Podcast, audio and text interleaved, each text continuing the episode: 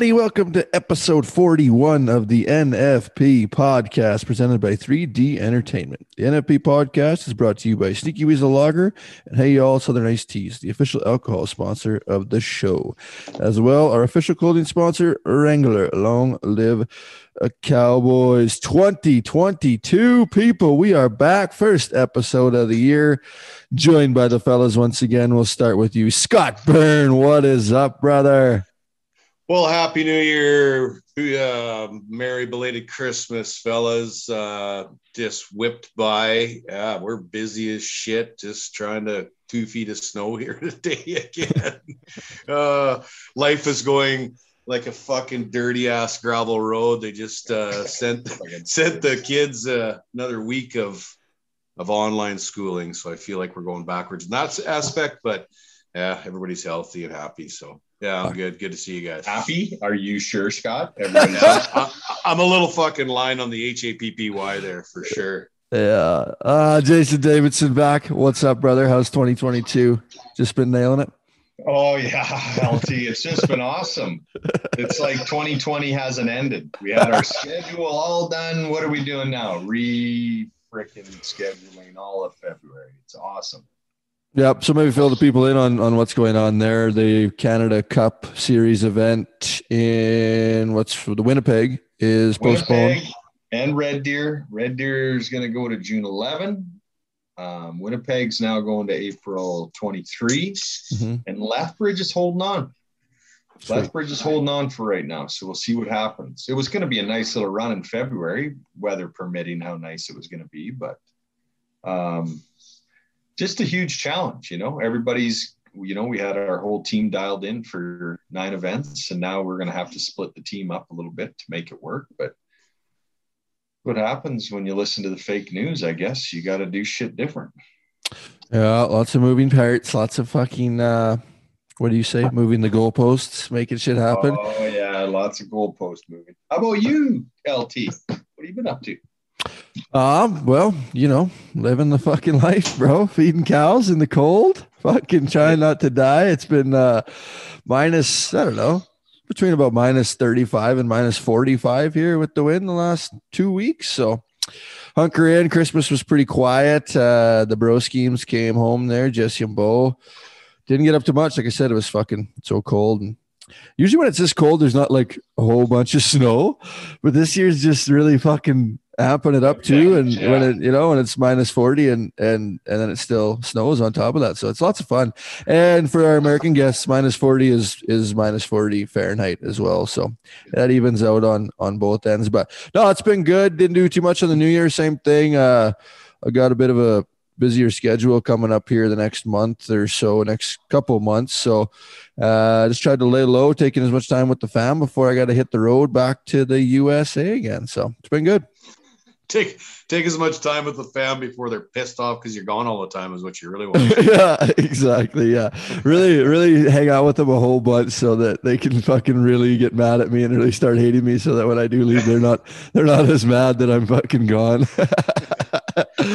yeah, yeah. So no, it's uh it's been good. It's been good that way. Watched the the kickoff of the 2022 season last weekend.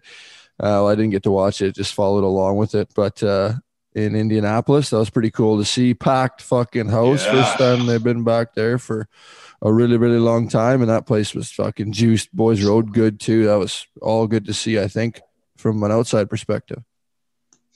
Was uh was New York not supposed to be the first one originally?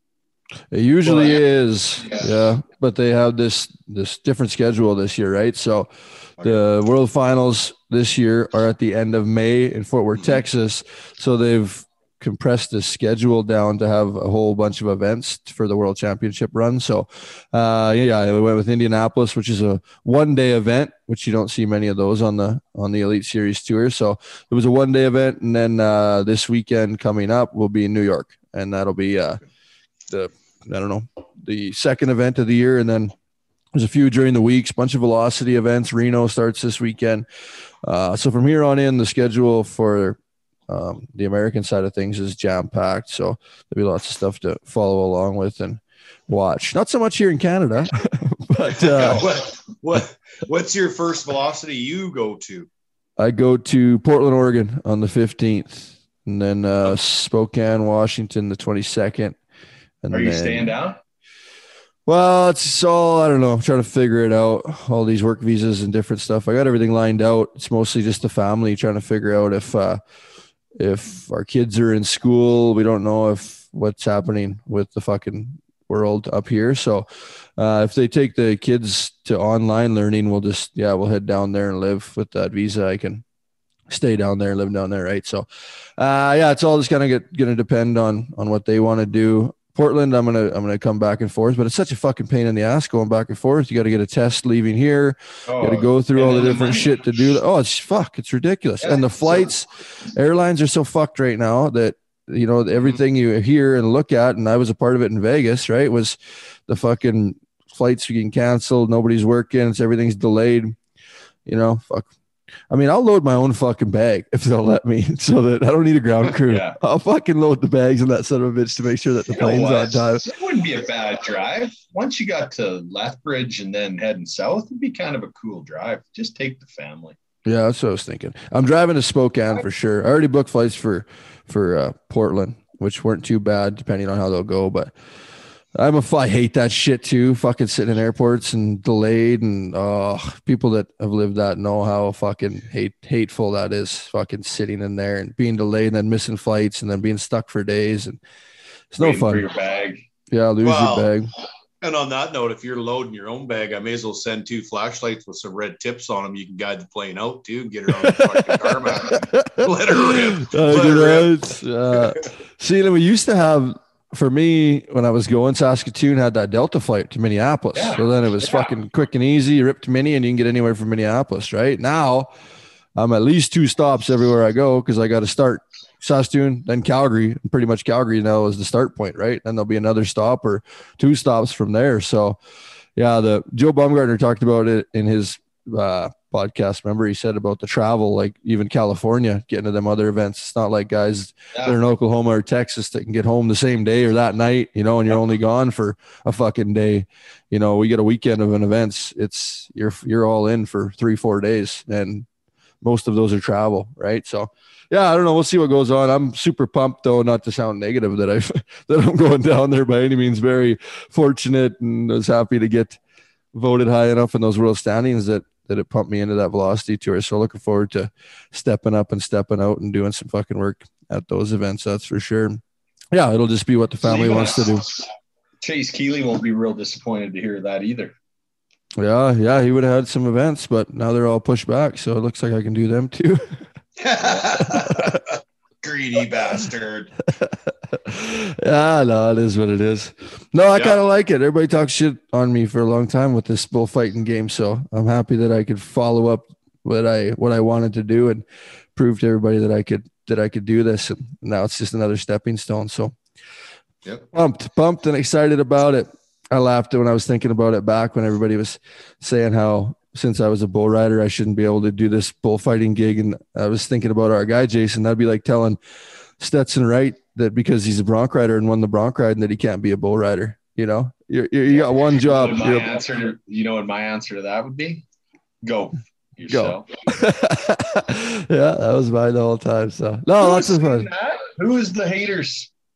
Oh, Well, there's lots. Yeah, there's yeah, lots. Yep. Trust me. That- Get used to it. That's like anything, though. Especially, you know, you're right, Tanner. You come from a, a very successful bull riding career, but no, you know what? It's too bad, and everybody can fucking lie if they want, but nobody really wants to see anybody get ahead, right? Oh yeah. You know, there Yeah. there's very few that you could probably look at in your circle that you know they're 100% behind you, and then there's lots that shake your hand and piss on your shoe. You You know, know what though? You know what? They and then they wonder why they don't get hired. Some of the haters someday along the way, right? Yeah, yeah, Yeah. that's right.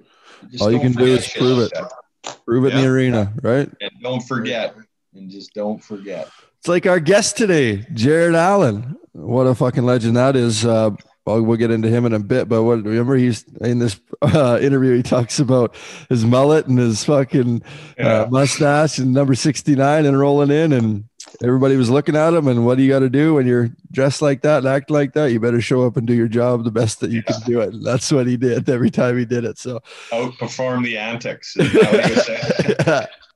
yeah. So that'll be cool. We'll get to him here in a in a little bit. But before we do that, we got quite a bit of stuff on the go. One thing that I uh, realized on our last show we forgot to talk about was Zane Lambert. He uh, announced that this year, that 2022 is going to be his farewell tour. What do you guys think of that? Well, Jason, you want to go first no, here on this one? Well, I think it. I think as sad as it is that it is his last year. I I I think my theory is always try and end it on a on a you know at the top of your game, and I think that's where he's at right now. Um, I know he's the veteran, but look at last year he rode like he was, you know, 20 years old and just stomped the he guts. He didn't feel like it though. He didn't no, like no, and that's that's inevitable. But at least you know he finished right in the hunt. Like we oh, all yeah. seen it the last day at Rogers Place. One bull, know, uh, one yeah. bull cost him. One, one bull, bull cost him there. And you for know, the second time, same bull cost him. right, and it's going to be sad for the us, sad for the sport, sad for everything when he walks away. But goddamn, I hope he can have a season like he did last year, and maybe even a little bit better, and end it on that good note. But I, I'm always proud of guys when they can have the balls to step away while they're at that level instead of letting that sport beat them out and then you're just another has been that hung around too long so good well and you know on that what's disappointing with us trying to reschedule everything right now we we were set up where those boys were going to be able to rodeo and ride pbr without any real distraction but now we're going to you know it's going to i don't know they're going to have to the obviously you guys know the rules for for to win that 50 you got to be at the event. So yeah. um, we're gonna we're gonna have to overlap a couple of them with some rodeos. So those guys will have to enter smart. And a guy like Zane has to now anyway. His body doesn't handle the miles. And he's got another new son on the ground now. So him and Stacy just had their second child. So you know you can't just be on the road a week and a half at, at a time. Um, mm-hmm. yeah, he's done it, man. 15 finals. You think about that um, about records. Records ever be broken? Like God, who, who right now? Who do you who would you give that to? Like who who behind Zane is on pace to make it to 15 consecutive finals? Somebody with yeah. one from last year. Yeah. You know, yeah. is that yeah. we're starting? You know, think about it. He's uh it'll be but, yeah. You know what? Let's just with him, like I've you know, he's been a 3D bull riding guy for I don't even know how long like I, I couldn't even tell you the last time he didn't have um 3D shops on. Like, so it's yeah, it's gonna be tough, man. He's like my he's like my boy. I remember when he came to Red Deer, we were doing a PCB event. That's how long ago this was. Professional Canadian Bull Riders event. Twyla had to help him fill out his, his check. He didn't even know how to write a check for fees. Damn right. Just a kid. Cowboy, I probably won it. Yeah, I probably won the fucking Manitoba. thing. yeah. But he's been a great ambassador for us. That, yeah, yes. That'll be tough, tough boots to, to fill when, yeah, it's going to be, that'll be a tough one. Yep. I remember when, when Chris Shivers hung it up Cody Custer. I was at a few retirements in Las Vegas, and they're not easy. They're not easy. No. Oh, no, probably won't go full send at, at Zane's uh, either. Holy fuck, that'll be a ripper. that'll be a fucking party. Hopefully, he's got a Canadian championship under his belt oh, at night too. Imagine then. Yeah, yeah, that'd be pretty. Well, cool. you I think we should just book Sunday and part of Monday off. You know. Yeah, yeah when it's all said and done. Because what's the sense of fighting it? Yeah, yeah. A guy like Zaner, you know, with the, some of the border issues that he had, not being able to get across in his younger years, till he was, well, until me and you know me and Posy and I think Patton, we were down there, and, and he came down at that point, and we were 18, 19 years old. So he was he was in his latter years of his 20s before he could get down to the states, even right, and then right. So the the career, you know, was Uh, in the on the state side was cut short, but he still went to world finals and was a Canadian representative a bunch of times and had had a had a great career there where he showed that he could that he could ride with the best in the world, not just the best in Canada. So great career that he can always look back on and know that he gave it everything he had and did it at the highest level. So good friend of mine, and we had a lot of fun too traveling down the road all those years, and I'm sure we still will now. Some kids around the same age and having fun. So yeah, legend of the game. Good deal. It'll be fun to fun to see him in his last year. I wonder what he'll do if he'll uh you think he'll step up and step out or he'll just have fun with it or he always has fun. I don't so. I, I want to keep him involved. You know, like um yeah, like if he wants to do something, I'm gonna have him do something. You know, like um I don't know. That's just when somebody's been around that long. It's like Aaron. You know, when Aaron was hurt, running the chutes or judging, like running the chute, like Aaron, you just hand it to him. He gets it because he's been around those those uh, built for tough cups for so many years. Like you know, that stuff you can't you can't teach that shit. You either got it or you don't, kind of. Mhm. So uh, I hope Zane wants to be involved because I just think he's gives so much to the sport of bull riding that he deserves to get some sort of return out of it. So, um, you know what? I won't have that conversation with him until November 13th. Yeah, fucking a.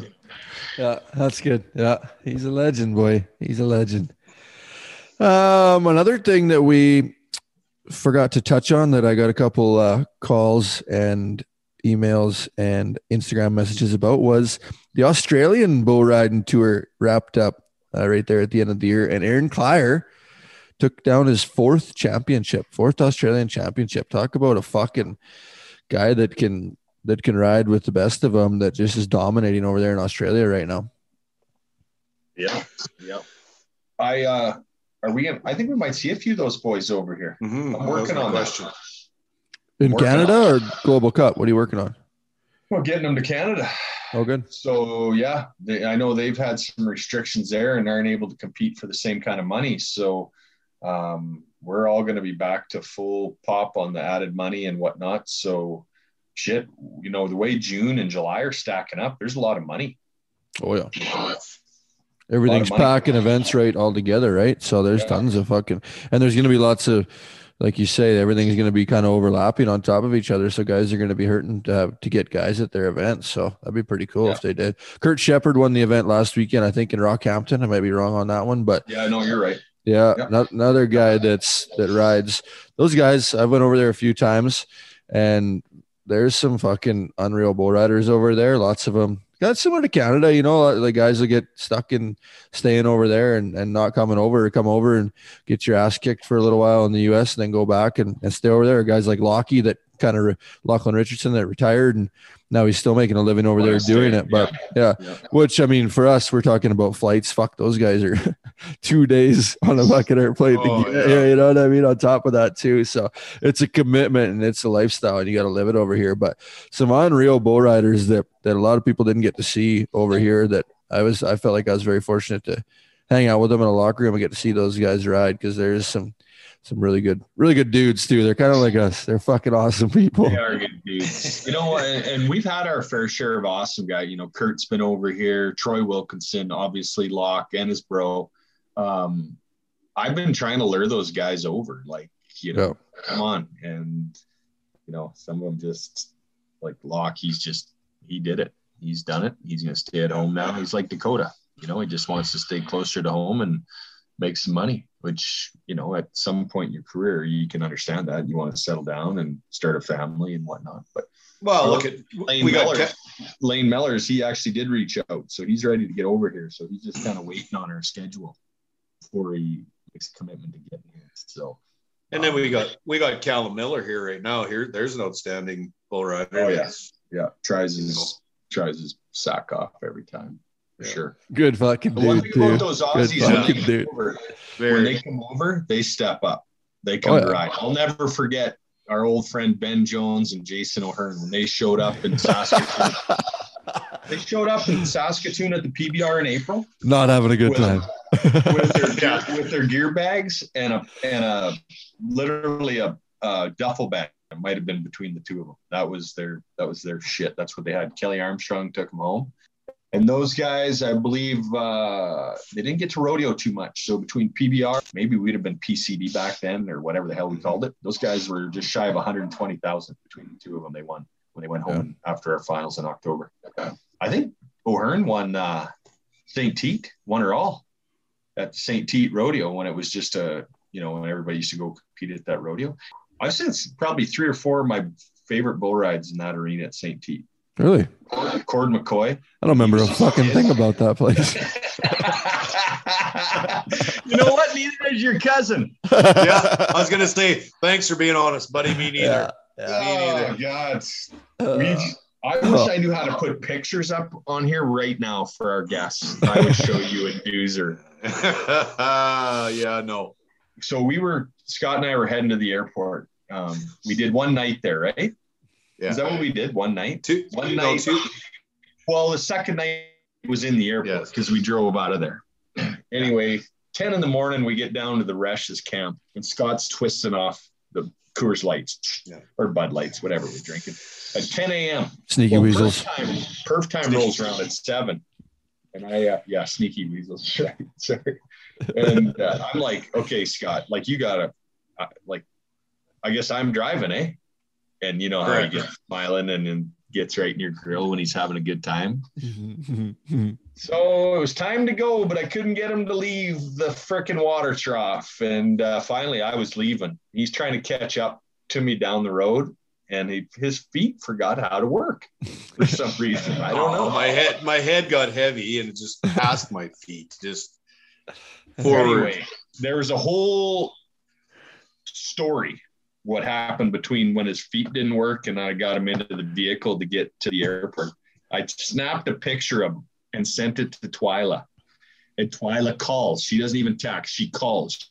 You better get him cleaned up, or there's no way he's getting on that airplane.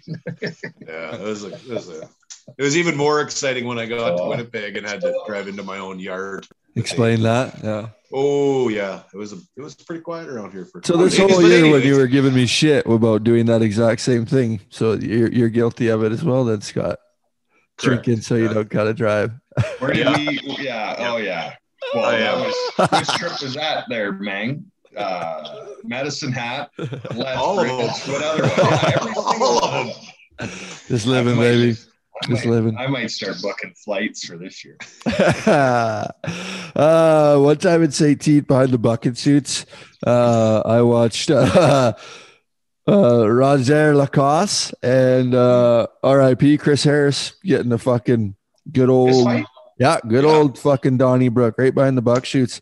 I had a little handheld camera. Remember back in the day, you had them little yeah. handheld cameras, like an 18 year old just fucking videoing the whole thing. And oh yeah, it was gold. I probably have it somewhere. I don't know where the fuck that is. And that, and they were buddies. They were yeah, they traveled together and stuff. Yep. Yeah. yeah. Yeah. It was a wreck. You know what? We should get Roger on sometime. R.I.P. Chris, as he's not with us anymore. But I, I've had conversations with Roger about that. And oh, yeah. he truly was a good friend. Like he yeah. bent over backwards to help that guy. Yeah. Um, but man, did he have some good stories? And, and Rod, Roger can tell a story. He just can't. Like Sylvain Bourgeois always says, he's the only guy he knows that doesn't speak good English or good French. that is a good one. Oh, what else do we got here on the go? Did you guys uh, Yellowstone season four wrapped up? Did you guys get to watch it yet? Yellowstone, what's that? yeah, I haven't. I haven't had a chance to watch the last two episodes, so don't spoil it for me. Oh Jesus! Okay. Well, there's a lot of talk going around that it wasn't as intense for the for the season finale as as one would expect it to be, but it was you know good. What? Love it. All I care is is Beth that crazy bitch still alive? Oh, oh yeah. yeah. she's fucking. That's rolling. good. She, oh, she is awesome. You know what I gotta I've say to all the people that are fucking that are on like rodeo people, they're on there and they're always like, "Oh, it's not realistic. It's fucking. I don't watch it." Da da da like go fuck yourselves. It's been the greatest thing that there is for the sport yes. of rodeo, for the Western lifestyle. Everybody and their dog wants to be a fucking cowboy. Look at ticket hey. sales have gone up at these bull hey. rides and rodeos. You give your fucking head a shake, yeah. motherfucker. Hey, you, you can laugh at this if you want, fellas, but this is the best thing that's happened to, I'm going to say the clothing industry, just because I see it. It's eight since, seconds. Since eight seconds and since Garth Brooks. Yep. Yeah. Prior, prior to that, prior to that, I remember Scott before you took over the Wrangler gig. I had lots of conversations with guys like Dale Claypool and the Mawsons, Dave Cebulski. When Mhm. Rhinestone Cowboy come out um, with John Travolta, is that Rhinestone Cowboy? No, no, no, no. Um, Urban Cowboy. Urban Cowboy. Oh, yeah, yeah, Bud and Sissy. Yeah. Oh, yeah. what, is, what is she ride riding for sissy or something like that? Yeah. Oh, but the oh, yeah. boots, they they you couldn't like everybody wanted cowboy boots. Like it was it was a great day to be alive in the boot business. Yeah, that's what Yellowstone's Oh, doing for our whole industry. Huge. Yeah. Hundred percent. And then Yeah. 1883. Did you watch that? Oh yeah, Uh, that one's it's gonna taking the cake too on taking it Yeah. over, like even over Yellowstone. I think they have, with the success of Yellowstone, way bigger budget. The scenery and everything that they're putting into that fucking show. well, Oh, McGraw, yeah. Sam Elliott, Faith Hill. Faith Hill. Um, Yeah. Tom Hanks was in it. Yeah, So, unreal. okay, now uh what's his name? Uh, Sheridan. Taylor um, Sheridan, The main character. No. Tim McGraw. Sorry. Tim guys. McGraw. Yep. McGraw. Now, is- is he Yippee! John Dutton's father? That's John Dutton's grandfather, right? uh, yeah, something like no, that, No, John Dutton. isn't it? No, no, that's John. That's John Dutton's dad. No, No. no, it can't be. It's 1883, and he's uh, and he's got a boy in the show. A good-looking blonde is his daughter, and then Yeah. uh, th- then he's got a son that he called John. So I'm Yeah. thinking John Junior or whatever. So that that's got to be John's. It's the origination of how the Duttons got to Montana. yeah, Okay, so it's a yeah, few it's generations before. Yeah, Yeah, yeah. and it might But even Tim be on the mom made the an mom's side. Yeah. But Tim made an appearance in a Yellowstone episode, right? Like a, you know, throwing it back. Well, yeah, we're really selling the 1883, so they put that into a scene in Yellowstone, and it was a flashback of the land and when he first came to the land and when they were fighting the Indians, and Horse then they all got together, and yeah, the horse thieves part too. Yeah, there's yeah, they've mixed them all in together, but yeah, it's the origination of how the Duttons came to Montana. Look how fucking juiced we are about this. Just a fucking made, made up show, Yeah. and we're all just Yeah. real life, Let baby. the let the haters be haters. It's a good fucking show. It's a Yeah. good show. Then there's going to be another spin-off by the sounds of it too with this Four Sixes Ranch. So this was the big ranch in Texas that was bought up by Taylor Sheridan, who is the writer of Yellowstone 1883, was part of Sons of Anarchy. Uh, yeah, real storied career. And he's a reiner and in the horse industry, cutting huge Yeah. once again for the fucking Western lifestyle world. And uh, so they ended up buying that ranch, which is supposedly one of the most um, historied ranches in all of Texas. Texas. Yeah, and um, he bought that, and now there. I think there's going to be a spinoff of the Four Sixes as well. So that'll be pretty cool to see. I love it. Keep them going. Keep them fucking Yeah. rocking. Ride that gravy train. God damn. I don't care what anybody says. It's good. Um, really cool. So a little bit of recap on the weekend. I don't know if you guys seen the, the highlights or nothing, but the bull ride in, in in Indianapolis was outstanding. There was a na- ninety. Say that again. what did I say? Was I mumbling on that? Is that- is that the bull ride in Indianapolis. Is Indianapolis the state or is it the city? Indiana is the state. Indianapolis, Indiana, isn't it? Holy, can you imagine saying that when the cop asks you drunk where you're from? Well, I'm have you ever listened to- have you ever listened to somebody far enough south in America say Saskatoon, Saskatchewan? It's just Yeah, that's fair. Yeah. They'll fuck it up every time. Yeah, that's fair. Uh, but anyways, uh, really good bull ride. Ninety. Dalton Kasel takes the long round with a ninety. A uh, bunch of bunch of great bull rides. 88s, 89s. I think it took. It was a one day event, so they took twelve guys back to the short round, and I think it took eighty-seven and three quarters just to make the short round. There's a couple guys with eighty-sevens, eighty-sixes didn't even make the fucking short round. So I think that's uh, a telltale sign that when you let guys get healthy and you give them a break, what what the sport of bull riding can be, which we won't see this year. We're not going to see that at all because On either gonna be- side of the way. yeah, it's going to be harder than ever and a bigger grind than ever. But I just wish that we could figure that out and that you'd have such a better sport and a better uh, entity to fucking sell when you got guys smashing bull rides like that every weekend. But yeah, it was really cool to see Dalton Kasel comes back off injury. We've seen Chase Outlaw back after a two year hiatus. He makes the short round, ends up top five. Stetson Lawrence top ten, makes a really Yeah. good bull ride back from injury. Uh, lots of good friends of the show. Dener Barbosa, the only other guy to ride two. He goes 90 in the short round on homegrown. Uh, we didn't see uh, Jose Vitor Leme. He's still out with that injury. So we're going to see. Hopefully, he'll be back in New York or whenever that's healed. There's no real telltale sign on when he's going to be back, but uh, be a good little head start for these guys to try to get a, a bit of a lead before he does fucking I was gonna say he could start. He could start March first and just still fucking win it. So you know, Yeah. don't matter. Mason Taylor takes the win, comes off a really, really intense world finals where he goes five for six, makes a shit pile of money.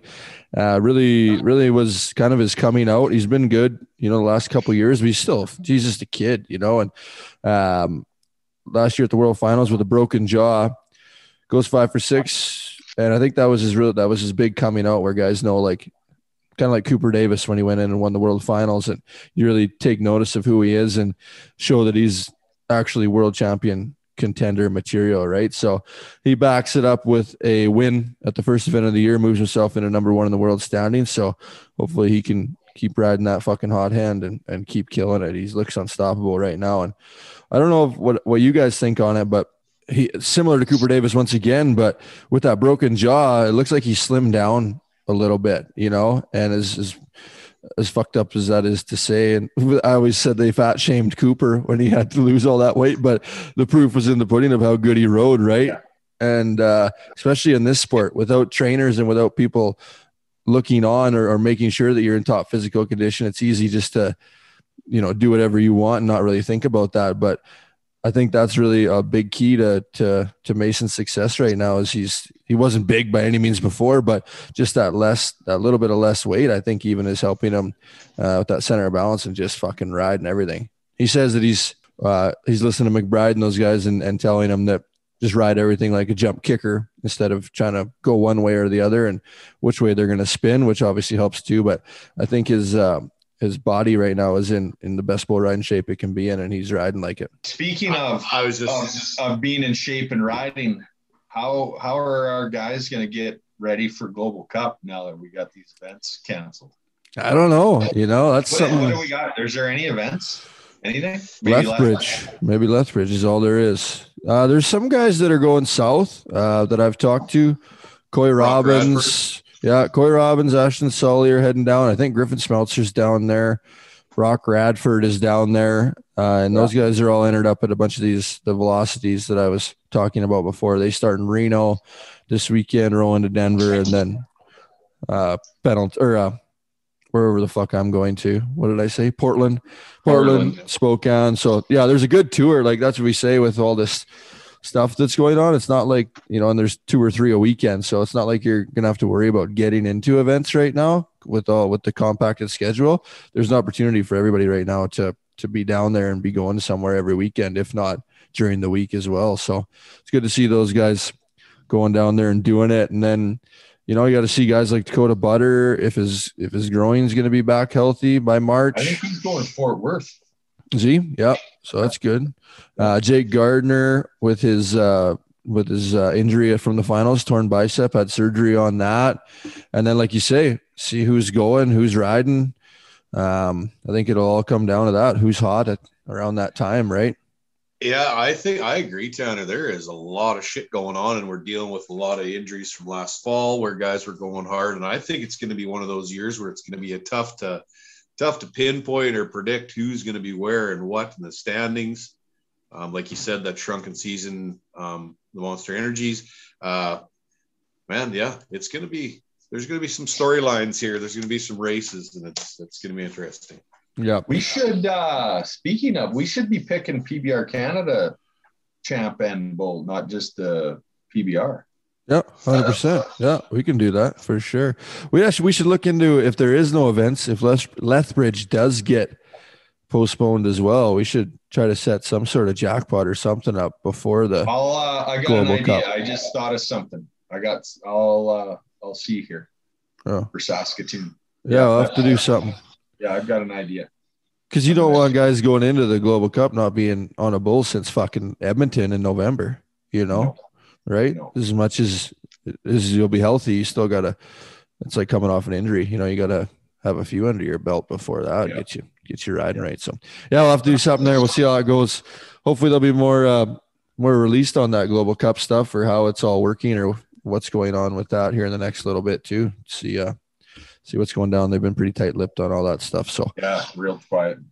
Yeah, looking forward to it, but it's coming up sooner than later. So we'll see how that goes. Um, with that, we might as well fucking get to her, boys. We might as well get to our fucking picks, picks of the year. Scott, you going smooth operator again? I think he's. yeah. yeah. If, you, if you pick our good friend Daylon, that's okay. Yeah, he's good now. He's, he's healthy. healthy. Yep. Well, you yep. know what? Fuck you guys. I that who was that was my pick. Actually. No shit, he's going again, baby. That's well, a pretty good pick. said we were giving you first pick? Uh, well, he was last place in the pick, so I think he okay. Should, that's fair. that's fair. He gets first pick. I'm going year. Daylon. Daylon Swearingen. That kid clicks. Look out. So we're going mark it. it. Mark it. Jason. I'm going to go Mason Taylor. I am. I there just, you go. Yeah, I think. Uh, yeah, maybe he's he's got it figured out. It's sure been working for him the last two events. Yep. yep. You writing these so down, Tanner? Yep. I'll go Mason Taylor. Uh, fucking rates. That's what I think. I'm telling you, like, he's kind of like that Cooper Davis syndrome, where you know, you, you know, you come out of nowhere and then all of a sudden you're the best in the fucking game, right? So, Cooper swears by him too. Says that he can he can do her. Um, fuck. There's a lot of like you guys left me Leme, so I pretty much have to uh take him. Uh, that's yeah, I, yeah, yeah, that's that you. Yeah, I, that's a good pick. I'll take Leme. You guys, I was gonna take Dalton Kasel, um, but because yeah. I thought you guys would take uh, them other guys, because Dalton, Dalton can stay healthy. I think he's by far one of the best riders on that tour. But I got to take the cop out. I don't know. I don't. I, we'll see what this injury does to Jose too. It'll be good to watch to see if how he comes back from it, or if it does keep affecting him. Because groins are the worst fucking thing in the sport of bull riding. But if anybody can get through it, it'd be him. But yeah, I'll take I'll take Jose for the back to back to backs. Okay, and I guess I won the bull, so I guess I picked last. Um, or first. What do you think? It's up to you.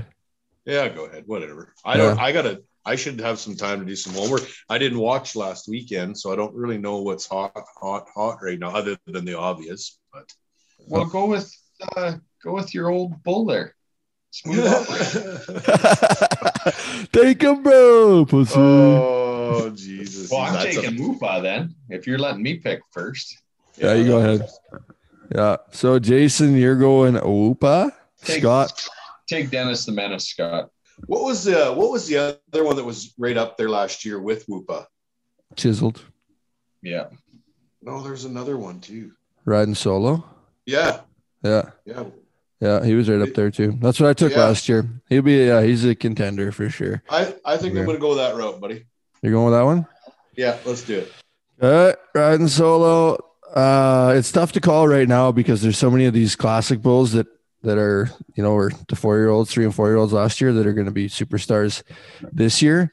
Um and I don't think anything once again can be Woopa, but I mean we're still on the highs of Jose and Woopa. So it could change throughout the year. And we're probably going to look like idiots maybe halfway through the year with our picks. But uh, I'll take Chiseled. I'll go with them. I think it's nice. going to be Woopa though, but I'll take Chiseled on that. I'm going to get two, that sense. fellas. Actually, depending on where I pick here for PBR Canada, I'm going for three.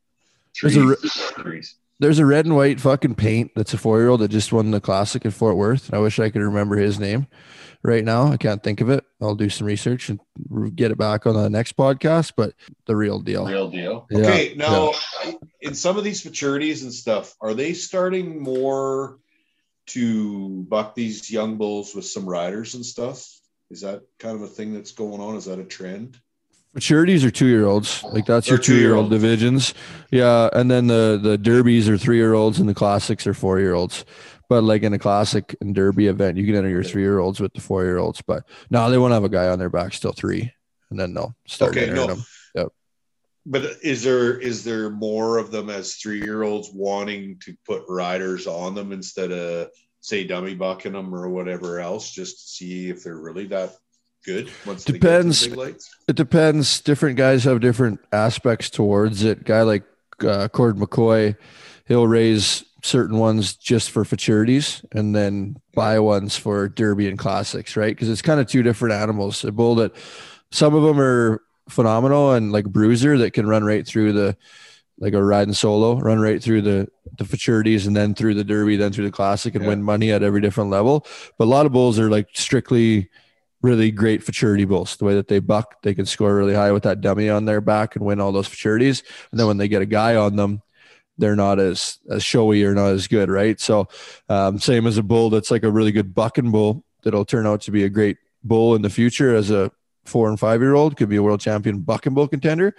Uh, with a dummy, he might not win Yeah, anything with a dummy because he might have not that same tracks or that same same attributes that it takes to win at those futurities. So yeah, it's kind of a kind of a catch twenty two on on what you're what you're going for, what you're raising. But there is some that go right through the the whole ranks, and some that you don't see until they're four, and and they're awesome. All right. Well, cleared that up.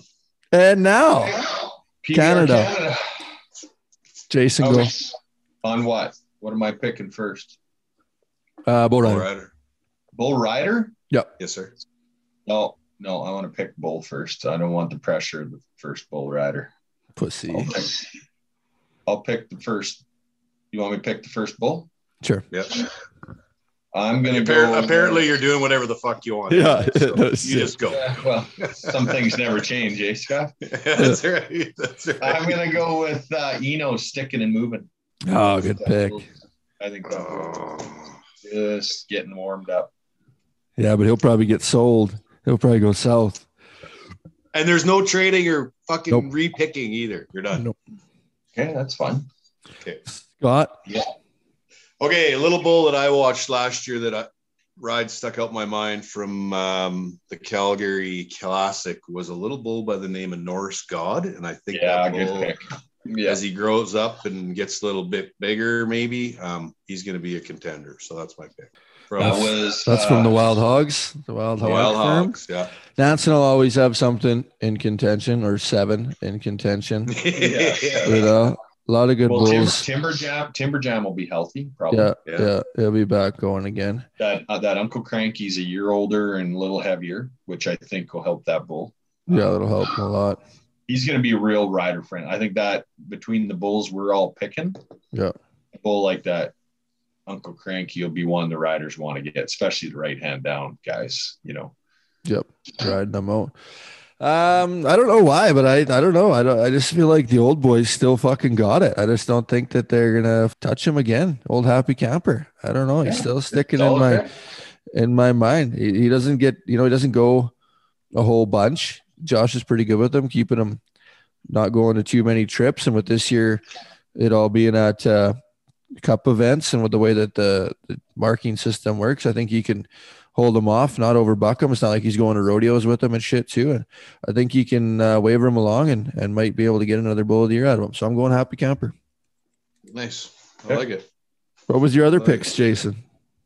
uh, Uncle Cranky, Norse God was in there. You remember back in the day when you used to talk about, you used to talk in the rodeo lingo how good bulls were inside or out. Yeah. Fucking right. You don't really talk about that anymore. hey? Well, I But don't know. there, and, and there's also so many good bulls. You just better be good in and out, or you can Yeah. fucking beat Yeah. it. Well, that's the thing. There's going to be, it'll be probably either one of the ones that we're talking about, or if they, you know, sticking and moving goes south or Norse God goes south, then it's going to be these young ones that are, that are coming in that there's a big age difference between a three and a four year old bull or a three and a five year old bull, the maturity and the strength and power that they get. So that's why it's always hard to, to pick it right off the hop of the year because you're going to have first five events. There's going to be a bunch of bulls that we didn't even think of that are going to be new bulls this year. That'll be short rounders, right? Nikki six, that god dang Brindle of the flying four bucking bulls. Watch out for that sucker boy. I tell you, he'll be coming in. yeah, well, that's a good name. I I'll cheer him on. yeah. So we'll see where it goes. There's lots of good bulls. Riders, Scott, who you taking? Who's your pick? Oh man, see, here's what I'm talking about. We're not sure where guys are going to be, north, south. It's all jam packed up into one. I would, I was kind of going to suggest we get to pick two and take an average because we're not sure where everybody's going to be. um, you know, uh, god damn, I know who I want to pick, and Pick 'em. Yeah, I'm gonna I'm gonna go with Zane Lambert. There you uh, go. There you go. I think I think he's uh, got something to prove to himself one last time, and uh, the boys better look out. So I'm going with him. He's always there. Yep. He's always oh, in the yeah. hunt. Yes, he is. Uh Jason Davidson. No, I'm going last. You going last? Okay, I'll go yeah. then. Take the um, off me. Yeah, I was gonna go. I was going to go. It's tough, right? Because Jordan Hansen's a good pick, but he's going rodeoing heavy. He's made yeah, that but, clear. But with these February reschedules, it might work in his favor. Yeah. He's gonna be back home by then. Yeah, depending on what's going on. Um, Jake Gardner, always a good pick, right? You got to see where he's going to come back from that injury. Cody Coverchuk, two-time champion, always just goes about his business, doesn't say a fucking word. Brock, all these young guys. We have a huge, yeah. huge, yeah. huge talent pool of bull riders, you know, with Tanner Reno, Nick Tetz, Griffin Smeltzer, Sully, fuck. All these young kids. And I think you're going to see a big um, surge of Canadian bull riders that are going to go to that next level and show up and show out. But um, the guy that's focused on PBR, I think, and wanting to win that title and let it slip through his hands last year, right at the Dakota last bowl. Dakota Buttar. Yeah. I've never bet against Dakota Buttar in my whole career. Uh, and so I think he'll find it deep down, depending on this injury, how he comes back from it. But I can't not not pick the old uh, the old Butters, South Park Butters. So yeah, I'll take him. Yeah, uh, you talk about you know your heroes, cowboys, and heroes or whatever. You had that picture, I think, on Instagram the other day of a young little what was it a five year old Dakota Buttar or six year old, seven year old Dakota Buttar watching? Now, who was that riding that? That was Bo. That was Bo Burns. That I figured them shaps. Those are my shaps that he yeah. was wearing. Yeah, I get. It's Bro Burns, maybe but there, there's the there's the story, eh? There's the story. That's where it all started. Watching somebody through the fence with his dad, and uh, look where he's where he's gone, what he's doing, where he's gonna go. So yep. yeah, can't count him out. That's for sure. The old boy Aaron Roy too, Lonnie West. Fuck, you know. Oh, like, yeah, you, know, yeah. you guys took two of my guys that, but now you made it easy for me to not have to pick. But now I'm thinking a guy like Coy Robbins, who finally got the monkey off his back the last few events. Like, you know, there's a guy that could be like Mason Taylor, yeah. you know, just coming yeah. out of the finals on a streak. Yeah. Uh, Lonnie, my, I love that kid. His health concerns me. I'm going to go. You know, when you said Nick Tetz, that one wasn't, but there's another guy that could just fucking dominate. He was number one until he got hurt. And then he was hurt the whole second half of the year. He only had half a year in him, but he was number yeah. one when he fucking went out. Coverchuk, as long as he keeps the train on the track, he's going to be hard to beat. but you know what I'm going to do? I'm going to go with the bridesmaid, Brock Radford. There you go. I know he would be completely disgusted with how things happened last year and what his season was like. And I could, this could, he could be done in, in a month from now, knowing if Brock doesn't, you know, things don't go his way. So this could be a bad pick, but I'm going to go with oh. Garth, Garth with Brock. Garth Oldfield? oh, He's retired. Long Garth, time. actually, one of the most underrated guys of all time. With yeah. him as always, Garth. I, I was actually been texting back and forth with Brock this week and, uh, He's got the Brock, fire. We always, oh, we always talk about Brock and his motor, and it's running a million miles an hour. And just through text, you can tell he is wanting to fucking chew some shit up and spit it out. Well, good. I hope when he's driving to the next one, listen to this pod.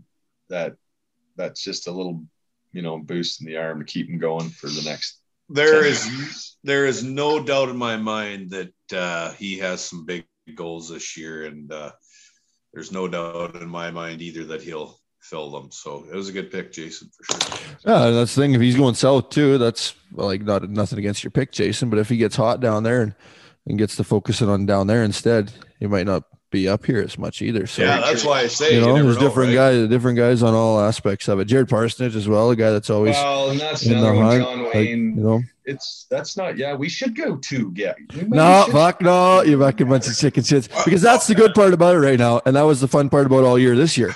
Was it? You didn't know it wasn't like a Yeah. gimme on who was going to win every event, who was going to win the championships.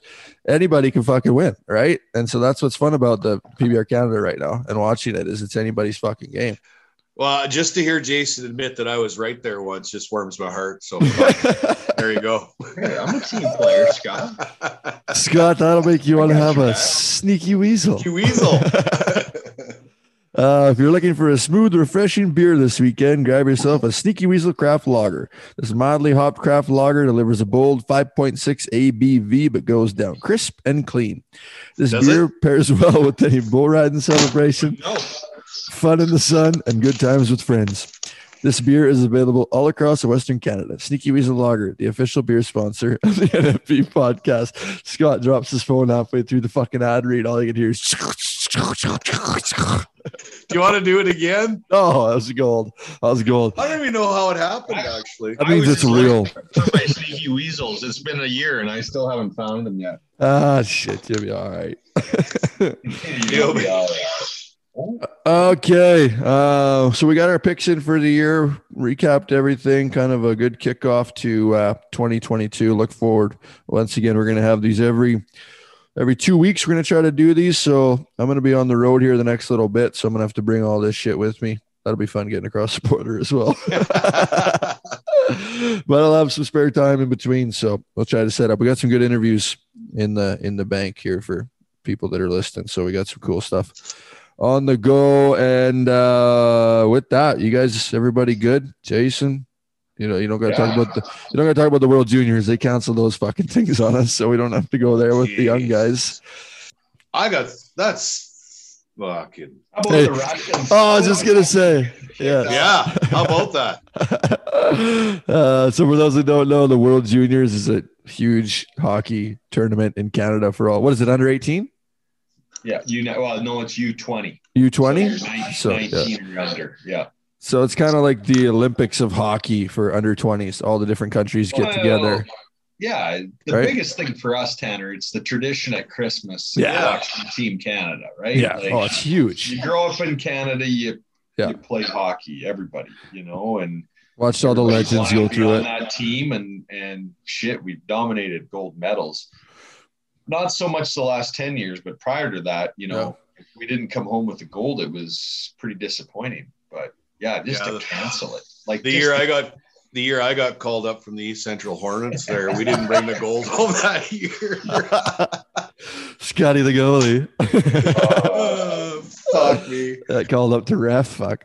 yeah, that's right. um, but yeah, so they, for those that don't know, they canceled the tournament halfway fucking through it because of COVID. All the countries, all the people were all there and decided after four cases that that they had to shut the fucking tournament down. So absolute joke, absolute foreshadowing of what's going on in this country right now of bullshit. um, J- Jason, I do have a serious question for you. As as a U twenty or whatever, is there out of all those guys that are playing, is there is this kind of the last showcase for some of them? Can this cost them furthering their career by this being canceled? the players. Yeah, Yeah, like is it is Well, it uh, the- the- you know? it's so heavily scouted. I, I feel bad. Like the Canada, U.S., Sweden, those teams will all get scouted, but it's the it's the playing with um, that much talent mhm. on one sheet of ice, and and the scouts can evaluate how you know maybe some of the players from Latvia that don't get as much exposure, let's say, and you know uh, Draisaitl's done a ton for Germany. Germany. Yep.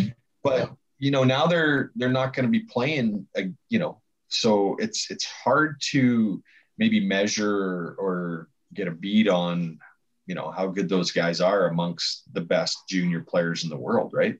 Um, but this whole COVID thing, I think there's going to be a gap in development. There's no question. I wouldn't think for that age right now. education, everything. There's yeah, a gap there's in going to be a gap in fucking life, Life. here. Poor little But I, I fuckers. do, I'm starting to see it. Like now, these taxi squads, we're seeing. Yeah. Um, I actually had a text from a from a team today. They're looking for uh, top six. They're always looking for top six. Basically, they're going to take anybody they can get that that'll fit the void. Scott's for, here. for their American. No, they don't need goalie. Or I would have. Well, I played right wing, center, a little bit of defense. yeah. We just actually had a, a, young kid. He was a really good uh, WHL player, really high. I think he was picked third overall by the Kamloops Blazers. Nolan Neem just got called up from the East Coast to the American Hockey League today. So that's a big, you know, that's that's a good opportunity for him. Um, Get to you it. know, it doesn't happen every day. So see what um, see what kind of uh, you know if he takes advantage of it. And a lot of the kids, especially you know, like you say, like Latvia or some of them countries that maybe aren't going to go any further in their hockey careers. It's the biggest hockey tournament of their life. Right. It's huge. You know what I mean? You take feeling for all them and you can just be like the Russians.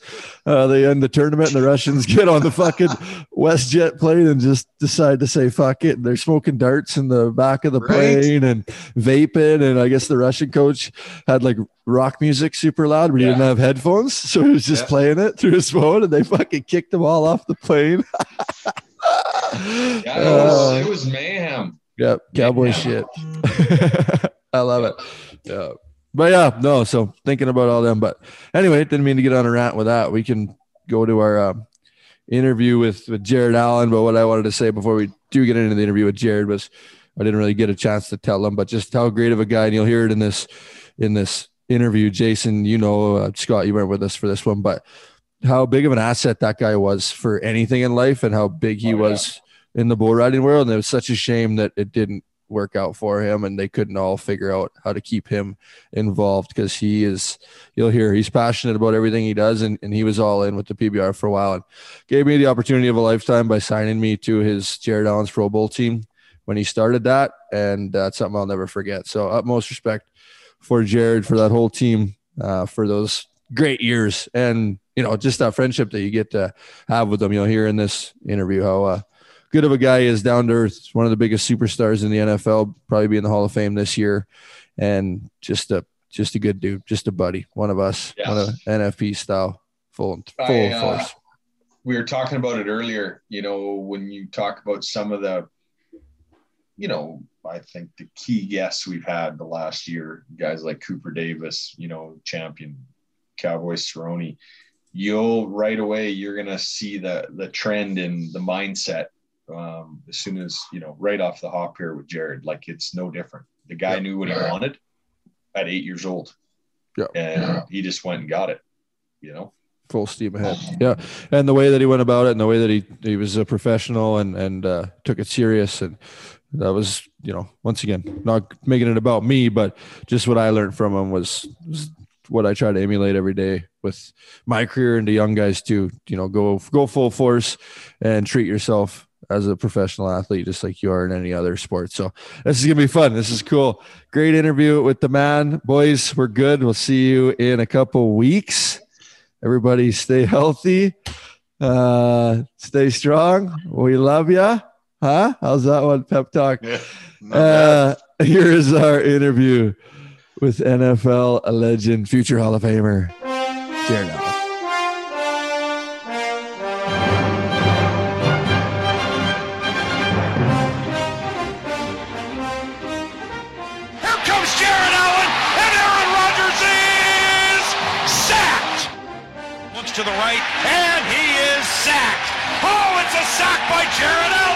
Rivers back to pass on third down. He's sacked by Jared Allen. That's the fourth time Jared Allen's brought down Philip Rivers in his career. Don't ever try to block me. Whoa! Whoa! Don't ever try to block me. Receivers left and right. McCown takes the snap. He steps up. Jared Allen got him, and there it is. Jared Allen has done it. 22 sacks, a new Minnesota Vikings record. Passing greats Jim Marshall and Carl Eller. Jared Allen is Vikings immortality. Our guest today is a four time first team All Pro, selected five times to the Pro Bowl, two times the NFL sack leader, racking up 643 tackles, 136 sacks, 57 pass deflections, and 31 forced fumbles. Most recently announced as a finalist for the Pro Football Hall of Fame, the former defensive end, mullet militia creator, the cowboy, number 69, Jared Allen. Jared, how are we doing today? Doing good. Good to see your pretty face, my friend. you too, man. You too. Where do we where do we catch you today? At home? What's going on? Yeah, yeah, just at home, uh, hanging out. You know, we got some snow down here. You know, I know you Canadians are are totally used to it. We got about four inches, so the kids were out playing in snow last couple of days, and uh, you know, I'm just inside trying to stay warm. That's probably a good snow. That's a nice warm snow where you can still have fun with it and make snowman and stuff like that. Ours yeah, is- it really was. It was, good, it was good packing snow. They got a couple uh snowman, but you know it's like not quite deep enough. So when you're rolling your snowballs, it's still all it's like brown. Yeah, all muddy snow. So the, the the, the snowmen look homeless. Yeah, all that fun stuff. Yeah, exactly. Yeah, we're more like the the Minnesota winters up here, where it's absolutely no fun at all. Yeah, I heard the I heard it was like negative thirty up north the other day, like the high of like negative ten. Oh, oh, we've been in it for three weeks now, haven't we? Yeah, it's fun winter. It's not depressing at all. It's always a good time. and, Tanner, and Tanner's furnace quit today. Yeah, yeah, yeah. Build a fire. Build a damn fire. Yeah, that's right. Okay, man. Cool. Well, thanks for uh for joining the the show here. People are gonna really enjoy this. I've had a lot of requests for for you to be on here, our first football guy. So we'll get some different insights on that. Would be pretty okay. cool. But um first things first, it's all over the news. I gotta ask you, what do you think of this whole Antonio Brown situation? What's going on there? Man, I don't know. Uh, you know, there's there's a well, I should say, Coach Herm Edwards told me one time, you know, he said, you know, there's this kind of an unwritten rule in the NFL. When your distraction outweighs your talent, you go bye bye, right? Um, you can get away with with being, you know, a diva, being outspoken, flamboyant, um, as long as you're putting numbers up on the field. Um, I, I, I don't watch much football, so I don't know if he's produced. I know he's been hurt on and off the team, this, that, and the other, up or down.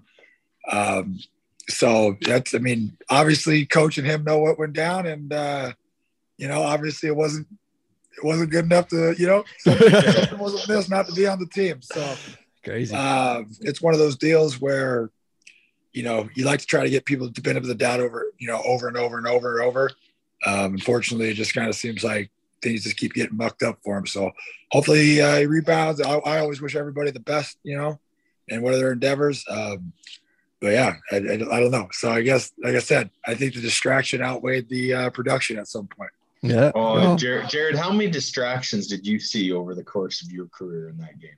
Ton, man. I mean, goodness. I, that's where I'm going. I'm just hoping you want to tell I was us. a part of several myself too. So, uh, you know, it just, I think, it, but it's, there, I mean, there's there's a certain mindset, right, for great players and very talented players. It, it's it's kind of you walk a thin line of all or nothing, right?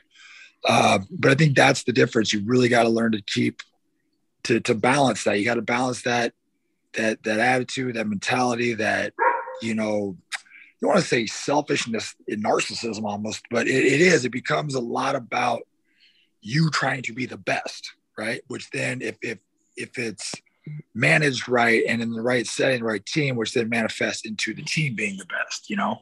Um, it, it's football and a lot, a lot, like a lot of team sports. Football, for example, is you know made up with eleven individual battles, and it, it, it's a weird, it's a weird dynamic of individualism and team all coming together. You know, Coach Vermeil told me one time. He said, "You know, the best way you help this team out is by being the best defensive end you can be, mm-hmm. which means make every single play you can make, right?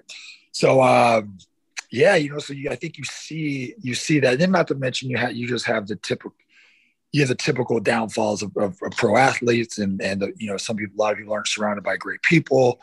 Um, you have you're you're pulled in 19 different directions, and that's where you know you know the term professional should come into play, and you know everybody needs to you know remember what what they're there for. Uh, obviously, you know you're there you're there to win football games. It is a business, and you know, where else can you go and make, you know, hundred at the minimum hundreds and hundreds of thousands of dollars, You had yet alone millions of dollars without a college degree and not in a corporate setting. And so, you know, every once in a while you got to walk that line and uh, and make sure you don't uh, you don't you don't bite the hand that feeds you either. Yeah, overstep it. Oof. Yeah, we don't we don't really worry about that in the bull ride world. We we're not uh, we just get in trouble and do dumb shit, but we don't have the the money to back it most of the time. Well, they don't pay you guys that much either. So yeah, exactly. You're gonna lose, what are you gonna lose? Four hundred bucks?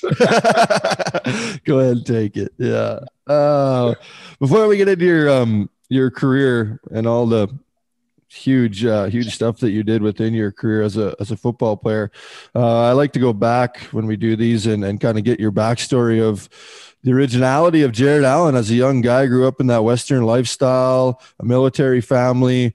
Was football always number one, or did you uh, did you have some other assets that were going on in life, or what was your what was your youth kind of like? Yeah, you know, football was was a massive part of our life. So my grandfather, you know, was in the Marines, and my you know uncles stuff were all military guys, and uh, my dad played football, you know, growing up and through college, and so that's kind of what you know in Texas, right, Jared? That Texas? I was born in Dallas, right? I was born in Dallas. I left Dallas, uh, Texas when I was two. I was, um, and moved to Northern California. So I was raised in Northern California. Uh, my dad trained reining, cutting horses for goodness, 30, 40 years. Um, you know, he had a short little stint, you know, tryouts with the Vikings and stuff like that. He played in the USFL for a little bit. Um, so, you know, that football was his path. So that was kind of bred into us, you know, football, football, football. My, you know, brothers playing Pop Warner, all that stuff was always, you know, right behind them. So, but yeah, I, I grew up, um, you know, I grew up on a horse ranch. Uh, my dad managed ranches, so I kind of, you know, grew up on a whole bunch of different ranches. Uh, but yeah, football was always our key. Uh, you know, I played, I was a really good baseball player, played all sports, and then, you know, uh, quit kind of everything when I was like 13 to focus on football. Uh, I told my dad when I was eight I was going to play in the NFL, um, and that was just that was my life's goal. I was all I, that's all I cared about. Um, you know, I was like like Dick Butkus. You know, there's an old story going around. Whether it's true or not, I'll have to ask him. But when he went to Ohio State and they told him, like, you have to sign up for classes, he said, classes? I didn't come here to take classes. Came here to play ball. Um, yeah. yeah. that was my mentality. You know, I was I was I was a ball player, and so um, yeah, that was that was that was pretty much it. Um, coupled with you know, like you said, that Western lifestyle. Like growing up on a horse ranch, I think um, you know that that kind of atmosphere just just ingrained hard work and dedication and and that you know uh, you know, my dad was always great at just encouraging us to dream. You know what I mean? Like a lot of parents, you tell me, "Hey, you're going to play pro football." I'm like, okay, you know, go to school this day. And he was like, "Well, you better eat, drink, and sleep it then."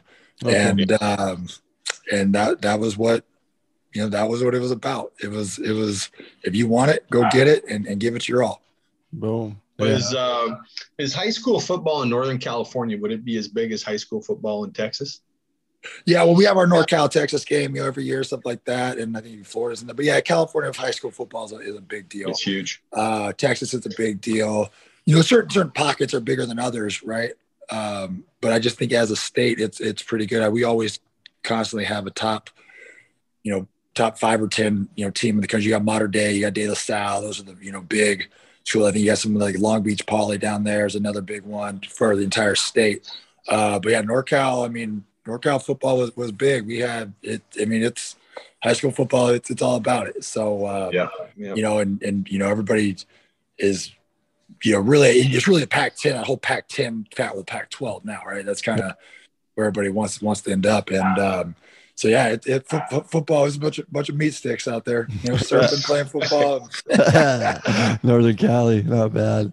Were you always a superstar then through high school and stuff? Did you have your choice of colleges or how did that all, all play out? Yeah, well, I was a knuckle. You talk about distractions. I got in trouble in high school and lost like 13 full rides. So Can't even that. State. Wow, that's pretty uh, impressive. 13 you messed up? yeah, you know, well, you know, you, you lose one, they all go away. Yeah. Right. Um, you know, I, I, actually I was I was planning to play at the University of Washington. Um, and then you know, my sophomore year in college, I was actually going to transfer. I had, I had an offer to USC uh, to go back and play. And my coach was like, I had a chance of letting you go. Um, so back then we didn't have the transfer portal. Back then you had to get a release, right? That's how old I am. You got to you had to get a release from your coach. Otherwise, you could transfer, but you couldn't accept scholarship money. Mm. You hmm. know, and uh, I couldn't afford like eighteen thousand dollars a year to go to SC. So mm. I ended up staying at Idaho State. But uh, but yeah, I mean, I was always I've always been one of the best players on my team. Uh, but that was always, you know, I, my dad was always one of my coaches. Always had great coaches. You know, I was blessed. To, you know, I played won national championships in Pop Warner. Had really good high school um, teams and coaches and, and and and people in the football world to uh. Even going to Idaho State was was was a blessing. Um, with you know my D line coach up there, Mark Ray. He I mean he taught me so much, and my head coach, Coach Lewis, who had a D line background uh, I mean, they taught me so much that transferred over into the NFL uh, as far as you know technique and hands. By the time you know when I got there, you know I was already I already had a lot of the techniques that they were teaching at the NFL level down. So it was just really fine tuning them up to that to that level. So uh, I'm a big as, as, a Christian too. I'm a big believer that you know the good Lord puts you where you need to be when you need to be, and uh, so my, my life my look my life worked out just the way it supposed to. I mean, I could have done it without so many speed bumps, but uh, well, I think it worked out all right. This, you know, a lot yeah, of our guests we we talk about the people around you, right? It it yeah. takes a team, and uh, you know, this is first time, like Tanner said, in our audience that we've had you know professional football player but there's so many many similarities for every profession. And it and it goes back to making sure you have the right people around you or the right people on your side or in your corner growing up. And uh, it's cool your dad like you know if you better eat sleep and and, and breathe it if you want to be that.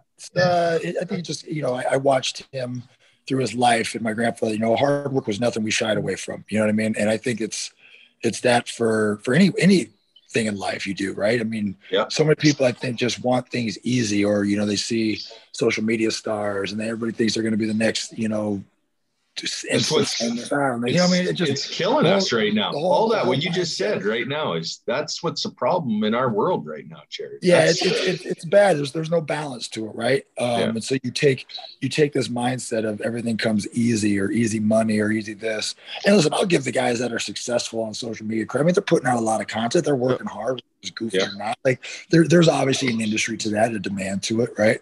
Um, but I think you know it sets this this mindset that anybody can do that, anybody can do this, and that the reality, you know, um, my dad used to say too, I don't care if you're if you're the president or you're digging ditches, but whatever, if you're going to be a ditch digger, you be the best damn ditch digger you can be, right?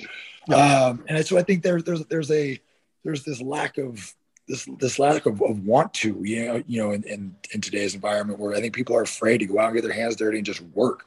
And you see, I mean, it's in professional sports. I think it's it's all across the board um, yeah. where you know everybody's a specialist at something. You know that wasn't ingrained to us. You know we came in, you know it was it was if you want something you work to get it. Nothing there is no free rides in this world. Um, you you need to work to get it, and so that's that's kind of that mentality we took. And you know, granted, I come from a military family background my, with my grandfather, and then my dad just you know being a cowboy, and um, there really there really is something to that that Western you know no excuses and and just and just get it done. Yeah. I know. Uh, I know Tanner. I know Tanner sometimes has our has our pod scripted and, and how he wants to go, but you you brought something up here, so I, I know this is going to come up at up at some point. But you know, doing stupid shit and whatnot, and uh, the Jackass series was maybe the start of some stupid shit going viral. and we know you played a big role in that. Like, tell tell me how that or tell our audience how like you got the call on that or how yeah I was you in, that got uh, picked to, to completely from, annihilate. Yeah, I got a Johnny call from my uh, I got a call from my uh, PR lady and and Denise and she was just like, hey, you want to be in the Jackass deal? And I was like, sure. I, I thought they were funny, right? I happened to be we were out in LA doing something, anyways. So I went down there and dude, honestly, you know, talk about you know preconceived notions of people being false. Like that whole crew was amazing. Like I still yeah. like talked to Johnny today. Um, like just good, good people. You know what I mean? Obviously, you can tell they they had, you know at one time led led some pretty hard lives, but um, but man, funny, tough as nails. So yeah, I got to go out there, spend the day with them, and you know shooting these clips, and then and they're so dedicated to their work, like they don't want anything to seem fake, you know. So we were doing the we were doing the uh, the scene where he was catching them pass. And that was all it was supposed to be. They gave me this flimsy little helmet, and I was like, I was thought I was gonna give myself a concussion hitting them, you know. Um, so you know, we did that a few times, and you know, he just he kept tensing up, so it was kind of it wasn't like that that fluid, you know, getting to just completely run through somebody. I should have just put my helmet under his chin. Um, so, but he, we did that three or four times just so he could get it right. And I kept trying to tell him I quit tensing up, and so we're just on the fly. I was like, hey, if you really want to know what I do, though, like. Just drop back and you know throw a pass, and I'll just hit you from the, the black or backside. And we did that. He went down. We buried his favorite. He saw it. He ended up finally they like separated his sternum. That was only one take. that one was only one take. But man, those dudes are those dudes are tough as nails, uh, and just good-hearted people. Like Knox sent my when my when our, my first daughter was born, he sent us a bunch of these little onesies with all these ironed-on stupid stuff on it. But I was like, yeah, I it's really great. He's like, oh, I did it myself. So I ended up being, you know, Pontius, all those guys. Like we still keep in contact. They've been great supporters of my foundation.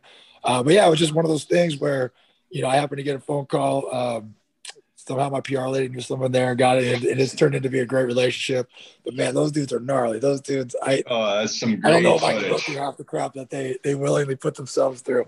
Oh man, yeah. But yeah, but I mean, I don't even know that you know. At least they did it like they're making movies out of it now. You know, yeah. people are doing that for you know twelve yeah. bucks. yeah. Oh, that's pure gold. Yeah. So for anybody who hasn't seen that, you go on YouTube and check that out, or it's on, well, on Jackass. I think it all started too with like their skating background. You know, like they were all really high end, you know, skaters and making skate videos, and it just yeah. turned into a bunch of a group of friends just doing dumb stuff. Shows yeah. how sadistic the world is that they want to see people get hurt like that. Oh yeah, it's just huge. yeah. Well, watch bull riding, right? Exactly. Yeah, yeah. Nobody wants to see anybody get wrecked out, but they definitely don't want to miss it. yeah. yeah. Uh, I want to go back. Can you? Uh, I don't know if you can share it or not, but how how you lost 13 scholarships? Can you tell us how that went? Oh yeah, we thought you know Frank gone bad. We thought uh, you know my buddy's sister was on the yearbook committee, and so she was like, "Ah, oh, you don't need to buy your yearbooks. Like, we'll just give it to you." So you know, no one on the football team bought yearbooks, and then I was a junior, but then the seniors thought it was a great idea, like to take all the yearbooks as like the senior prank. So it was just a whole bunch of, uh, you know, stuff, stupid, stupid decisions that we thought were funny that turned out to not be so funny. Yeah. Uh, so I, I ended up getting kicked out of school because, you know, like thirty-five hundred dollars worth of yearbooks were missing, and people that paid didn't get their yearbooks. Um, and then, you know, I live by the motto: "Snitches get stitches." So I zipped it up. I got uh, I got I got kicked out of school, and so then you know then obviously all the schools found out that I got I got kicked out, and they were too they weren't too overly thrilled about that. oh, that's cool. Again, obviously my talent wasn't as big as the distraction at the time. So, yeah, yeah. You know, hindsight, maybe they maybe they would have kept me on board, but at the time. They're like, yeah, we'll go get another six six kid to rush the passer. uh, were you always like a like you're a you know big guy? How tall? How tall are you? No, I didn't hit my growth spurt until my junior year. So my sophomore year, I was only five eleven, like one sixty. Okay. And then yeah. the start of my junior year, I was 6'3", 205. Um, and then my senior year, I was like, I played at like, so I was six six, like 225, 230. And then by the end of my senior year, I was about 6'6", 245. Damn. Yeah. When, when you when you blindsided Knoxville, what was your height and weight? Oh, I was off season too, so I was up there. I was probably pushing 260, 265.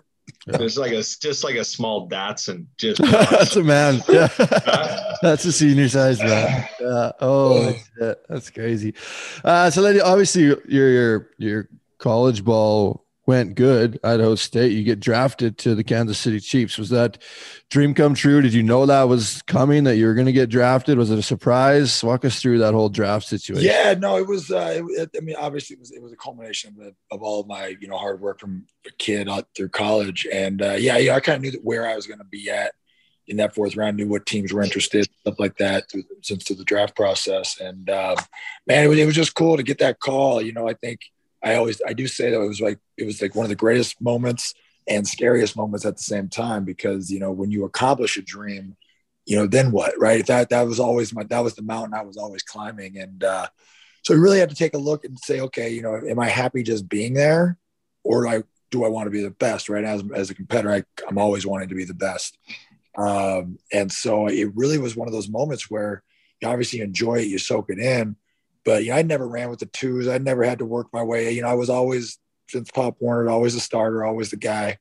And um, you know, so then you get in there and you gotta you gotta really, you know, hone the hone your work ethic and hone your skills and and understand, like I said, so it was scary because it was one of those things like you make it, you're here, you know, your fourth round pick, most likely gonna make the team, get a little you get a little signing bonus.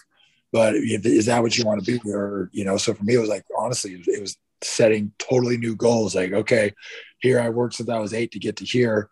Now I got to set a whole new mountain to climb. And, um, and so it was one of those moments. It was, it was surreal. Like I said, it was, it was like a culmination of, oh, I finally made it to, yeah. holy crap, you need to go, you need to, you know, throw yourself back down to the bottom and uh, make sure you're constantly climbing to the top. Otherwise, you're going to wash out. Yeah, and you were drafted as a long snapper, right? Not even uh, a defensive end. No, is I that mean, they don't draft long snappers in the fourth round. They knew I could rush the passer. I led the nation in sacks that year too, my senior year. Um, so, but yeah, my long snapping ability was very was was good. It helped. But Okay. still probably one of the best long snappers in the NFL. Um, so I think, but that was another thing. I, I didn't want to get pigeonholed into that deal. You know, obviously I talked to Coach Vermeil on the phone. He was like, listen, you did both in college. I want you to do both here. Um, but you know, you can easily get pigeonholed into uh in, into a role, you know, and I didn't want to allow myself to do that. So obviously I took snapping seriously. I knew that would help me make the team, that would give me longevity. Um, but I just, you know, I did everything I had to do to get on the field um, as a defensive end and, you know, ended up starting week six and had to beat out a nine year vet. Um, so yeah, I mean, I, I, I had great guys, great coaching. And again, it's just that will, that want to, right? I mean, um, and guys, people laughed at me. I told them, like, oh, you're, you know, everybody's, well, you probably run with twos for years, blah, blah. And I was like, I'm starting, like, I'm taking Vonnie's job, you know? Um, and people, you know, it's it comes off as arrogant, you know, but I, I, I say it all the time. Like, you know, if you shoot for the moon and miss, you might land on the star still. So, Yeah. you know, setting, setting goals that are easily obtainable don't, doesn't breed greatness, right? It doesn't, it doesn't, it doesn't push people to their absolute, you know, breaking points and beyond. And uh, it's one reason why I love fighting like UFC style stuff.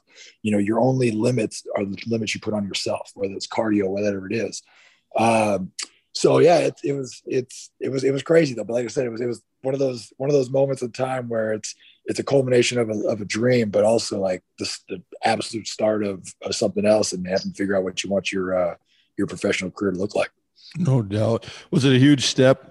I would assume it is, just like any other sport. But going from college to the National Football League, or college is pretty, pretty intense as well. But was it was it just a crazy different game, or all the same? Yeah, no, I it, it's definitely different, right? You know, it, it also it's also perspective. So like going from high school to college is like I remember like crap. I'm, I feel like I was watching film and fast forward, right? So then you get out, but they they do a good job. We'll say the NFL has a good stepping stone between like rookie camps and OTAs, and by the time in training camp, by the time you get you you're ready to go, you're kind of brought up to speed, right? But yeah, those first few weeks, you know, you're kind of and and the, the biggest thing is getting through that mental hurdle. I had Lynn Stiles, he was our head of player personnel. He came up to me one day, he was like, Hey, the football, it's still football, right? Mhm. Field's still the same length, same width. Eventually you end up playing against everybody you played against in college, anyways. It's like it's just a different uniform. And I think that's what people get caught up in. You know, you're sitting there, you're seeing the Kansas City Chiefs uniform, or you're on the field. Like I remember sitting there, you know, one one game on kickoff return. I'm like, man, that's the Oakland Raiders. I grew up a Raiders fan. Like, that's, that's, uh, you know, so I think you, you- it's, it's it's just a mental thing, right? So, you know, once you once you have the confidence, knowing you belong there, yeah, you jump. But I mean, it's definitely a jump, and you got to acclimate to it if you want to stay there. But I think the biggest thing is a mental thing of of understanding. Like, don't get wrapped up in this whole idea that it's the NFL, it's professional, it's this, and just like this whole because you can psych yourself out. So it's really dumbing it down to just the basics, right? Still football. I still got to do everything I did to get myself here, and then more if I want to if I want to compete at the at the highest level possible. And then you get that first paycheck and try to keep it on the rails after you see those comments. Yeah, right. Like I can't league minimum. My league minimum was only 225 back in the day, right? These cats making like 500, 600 now. Um, but yeah, so league, league minimum was still, but I mean, that, that's a problem, right? You get a $10,000 a week check and you're only paid for 17 weeks, or then you got a budget and you start getting used to that. Um, so yeah, I learned my, I learned my lessons early. I had great people around me, um, you know, and uh, was able was able to be one of the guys that you know not a statistic. I was able to put money away and it Right. just but yeah, it, it has a weird thing too. Is you know only five percent of the league makes like life changing money. Not you know everybody makes really good money. Don't get me wrong, but so many people automatically they try to keep up with these guys that are making a million dollars a week, right? Or they try to keep up with you know the, the, these guys that have been in the in the league for a long time, or their family members thinks everybody's a millionaire, everything's free, right? Yeah. It's not the case. I mean, we're paying for tickets. You you, you can't you can't you got to buy a jersey just like the way the fans got to buy a jersey. Uh, so there's no free ride. You're taxed in every state you play in. Mhm. Um, yeah, I mean, there's there's a litany of things that go into it that you know people don't necessarily know. Now, again, I'm never going to say you know people shouldn't have money problems as long as you can you know keep keep it on the rails, you should be fine. But uh, it, it takes good people around you to, to to get a plan in place and make sure, hey, this isn't, you're not going to be just getting a check every 52 week, you know, once a week. You're not, we got a budget, you got to save, you got to have a plan, you got to figure out, know, you might be in one t- city one week, you know, you could get traded, you're gone. So there's so many variables to it that, um, unfortunately, like you said, though, you get, you get used to a, a big, a big check per week that can yeah. that can that can be some that can lead to some downfalls. I've seen it happen. Some good times, yeah. yeah. Um, so you're we were with Kansas City for a while. You go to the Vikings where you talk about money and, and contracts. You signed the the biggest contract for a defensive player in the history of the NFL at that time, right? Yeah, I did. That was yeah. again talk about you know you know hitting that mountain and feeling like okay you know you can go two ways here i can i can arrive right I, have accomplished now, you know, setting my family up for for life and and and you know accomplishing you know this, or you know what what's what what defines greatness is consistency, right? So you know I didn't I didn't want to be. Football's a weird thing, right? You get paid based on what you've done, but then you have to earn it. Does that make sense? Yep. Yep. Like yeah, so it's this weird thing. It's like you know, in reality, I got paid because of what I did my first four years but then you don't want to be a washout like, oh, we gave this guy this massive contract and he didn't, you know, he didn't, you know, live up to it. So again, it was going back to the drawing board. You know, new city, new fans, new teammates. Um, you know, how do you want to be perceived? And it's again, just you go back and just work. You know, you put in the work, and you know, I wanted guys to make sure they knew I would practice hard. They see me out there doing the doing the small things. You know, living right uh, representing you know the organization right? You know when, when, people give you that kind of that kind of money and that kind of faith in you you want to do everything you can to uh, to return the favor. And uh, so yeah it was another moment in my life where you had to sit there and say okay do you want to be a guy that that had a good four years made it made a pro bowl led the league in sacks got paid and then was a bum? Yeah. Or do you want to uh, you want to you want to crank some you know how, how great do you want to be? So for me i just kept chasing greatness. I, I found tapes of Derrick Thomas to watch. You know, I knew I had, I had the all time sack list in my locker, just trying to check people off as I could pass them, how fast I could pass them.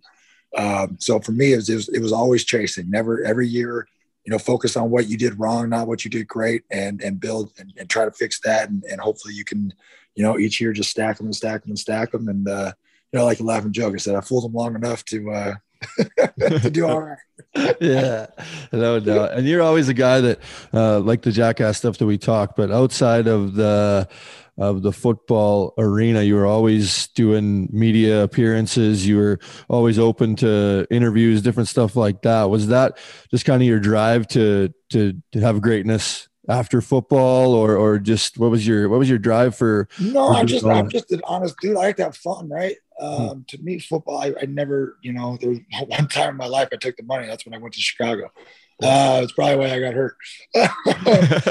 You know I, to me I, I, was i was a meat stick i'm telling you i love football man i, I really did and uh, it, it, was you know i always knew it was a means to an end but you know i was i can i can't be cliche i'm not a cliche type of dude you know so you know, my relationship with the media was was that of was great. You know, it's like, hey, listen, I'm going to shoot you straight, you shoot me straight. Like, you know, so many guys try to have that battle or play that line, not giving you. I was I was just honest, and so in terms, you know, I ended up having a good relationship with the media because, you know, they they got fun, interesting quotes that they wanted. They got honesty out of me, yeah. but at the same time, they, you know, it. You know, if I if I wasn't feeling it for a day, they they respected it because it wasn't like I was dodging them. I never I never tried to give you. Know, we're going to give 110 percent. You know, yeah it was it was what it was. If I could answer a question honestly, I would. If you know, if it wasn't none of their business, it was none of their business. Um, so yeah, I just I think that's just been my personality. It played out well for me, you know. But as you can see, a lot of people thought I was going to go into media afterwards, and I didn't want it. When I was done with football, I was going to be with my family and uh, you know raise kids and and just and ha- hang out and, and and you know spend the time I you know I had to spend away when I was working. So, uh, but yeah, I think so many guys try to have this. Well, there's so many. There's guys try to be too scripted or too protected or too this. I think the best thing to do is just be yourself, right? Be honest, be cordial. You don't have to give out all your information, uh, but you know, answer the questions. like watching a political debate where they ask if you know taxes are going to get raised, and they start talking about you know who knows what. yeah, yeah, beat you know, around like, it. yeah. question, just answer the question. Uh, so that's kind of the mindset I always took. It was just like if you ask me a question, I will answer it. Yeah. Um, and, you might not like it, but I'm going to answer it. yeah, you know, and that's the thing. Is you got, sometimes you don't want to talk, and sometimes you just got to sit there and you got to eat it on the chin. You're not always going to have a good day, um, and when you don't, you got to own it, right? You don't make excuses. And I think that's that's the other thing. My, my dad always taught me never make excuses, right? Own it, move on from it. you know, it's only a failure if you don't learn from it. And, um, and that's kind of the mindset I always took and, and everything. Dang right. So the mullet and the number 69 and uh, all the awesomeness that comes along with your career as Jared Allen. Um, my biggest question was, well, kind of a two part question. Um, where what was the idea behind that? Was that just lifestyle? That's just what you wanted to live. And second part, when you're done that one, was what did the other guys think of it in the locker room? Did you take shit, or was everybody kind of thought no, it was awesome? I, so I, the, the mullet was a bet with my financial guy. He had a dope mullet in college, and so I bet him like five grand by tax day who could have the better mullet. I was like, "You got to bring it back." But the rule was like you had to rock it. You couldn't hide it. Like he was trying to like he was trying to like do like like just you know kind of like the John Stamos where it really wasn't committed. It was just like feathered and then long, you know. Pretty boy mullet. yeah, right. I was like, now you got to commit to it, man. Yeah. So uh, so we did. We did it and uh, committed to it and. You know, it started getting long, started popping out the back. You know, obviously the media started asking about it, so we were having fun with it. And then I was, you know, I led the league in sacks, right? So everybody's like, "Oh, the mullet." But no, the guys in the locker room thought it was great, you know, because they had told everybody about the bet. And, and like Dustin Colquitt, our punter, he was the one that started putting racing stripes in the side for every sack I got. So we just kind of became it, it, that that legend grew on its own too. So it'd be just with my own personality, yeah. and then throwing the mullet, and then you know coming from the you know you know, living off of a horse ranch and, and roping cattle and stuff like that. Uh, man, it just grew. Kansas City loved it, and the team was a part of it. Like I said, we they be cutting racing stripes in, and uh, you know, trying to figure out, you know, we just have to wear suits all the time too, right? Like, oh, you should get like, I was getting, I was buying Burt Reynolds style suits. yeah. And what what was the what was your teammates like with that? Like as a young guy coming in and rolling oh, in that locker room, they, they yeah. thought it was great. Yeah, at that point, you know, you you I, I I had done enough on that team to earn, all the respect. And like I said, Dustin Colquitt, he was the one that came up with the racing stripes, you know. Yeah. Uh, so yeah, they were That's they cool. were all about it. They thought it was great. Um, you know, so we we we, we had a blast with it. One of them things where if you're gonna do it, you better you better show up and show. Oh, you just gotta own it, right? Yeah, yeah. yeah, yeah it's, it is. Yeah. It, yeah, it's full. It's a full. It's a full commitment, and uh, and now it just unfortunately, I just you know I had it for so long, and you know, yeah. I feel like I, when I cut my hair, I look like a square, so I need to keep it. I gotta let, the, I gotta let all the I gotta let I got daughters. You know, I gotta let people know that I'm not messing around. Yeah, exactly. I'd be worried about knocking on your door anyway when those girls are. yeah, no. Hey, you only got to throw punch one of them to send a message to them all. All right, Jared. Yeah, that's a bunch of uh, bunch of cool stuff throughout the career, and I think really when you went to the Vikings, it seems like a lot of stuff changed for you. That's when uh, is that when you started your your foundation, Jared Allen Home for Wounded Warriors, around that time too, and and uh, the bull side of things, all that sort of stuff came about. Yeah, so I started. Um, you know, I started the foundation in 2009. I came back from a USO tour, and uh, you know, I had a buddy tell me about the gap in adaptive housing, and being from a military family, you know, wanted to do anything I could do to help you know help serve our country right? So was, our best way was to serve those that serve us. And uh, you know i think no one deserves a slice of american dream more than those who fight for it. Yeah. so uh, we started the foundation in 2009 and uh, we've, we've been rocking. We just gave away our 24th house.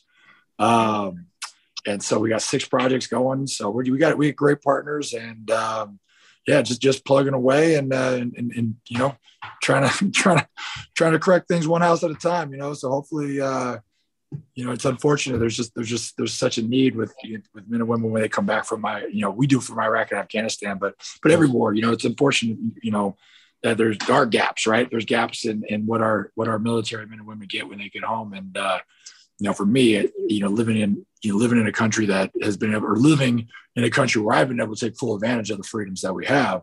Um, you know, I figure it's my it's my patriotic obligation to make sure that you know those who gave it to me are, are taken care of. And then got to the bull side of things, you know, um, I knew I knew a, you know I'd always always like PBRs, you know, obviously from the Western world, and just there was an opportunity to do some fun stuff, you know. Uh, and you know we kind of we wanted to create do you know a little team little team uh, type deal and unfortunately like you said you, know, you look at different sports you know you know professional bull riders are some of the few that that don't they don't get coached up right it's kind of a free for all it's kind of like you know yeah. You know, obviously there's some coaching at some level you're learning from the juniors and you're learning up, but you know, as professional, you know, you know, athletes go, um, you know, when we were there contracting and stuff like that, that's where we saw that gap of man. Imagine if you could get in routine, right? From a health standpoint, imagine if you could start, you know, watching film on your rides and, then self-correcting versus, you know, you know, I know I know Mauney can do it better than anybody. You know, have a couple cold ones, smoke a cigarette, and go ride the biggest baddest bull out there.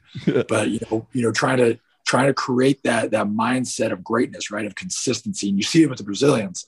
You know, no no contractor likes a Brazilian getting on their bull because they're going to choke them out, right? They're going to, but they're going to take full advantage of every rule that they can't take. You know, if it's in the rules, they're going to take advantage of it, right? Hmm. Why not? You know, everybody always says like, you know, I want I want my opponent at their best.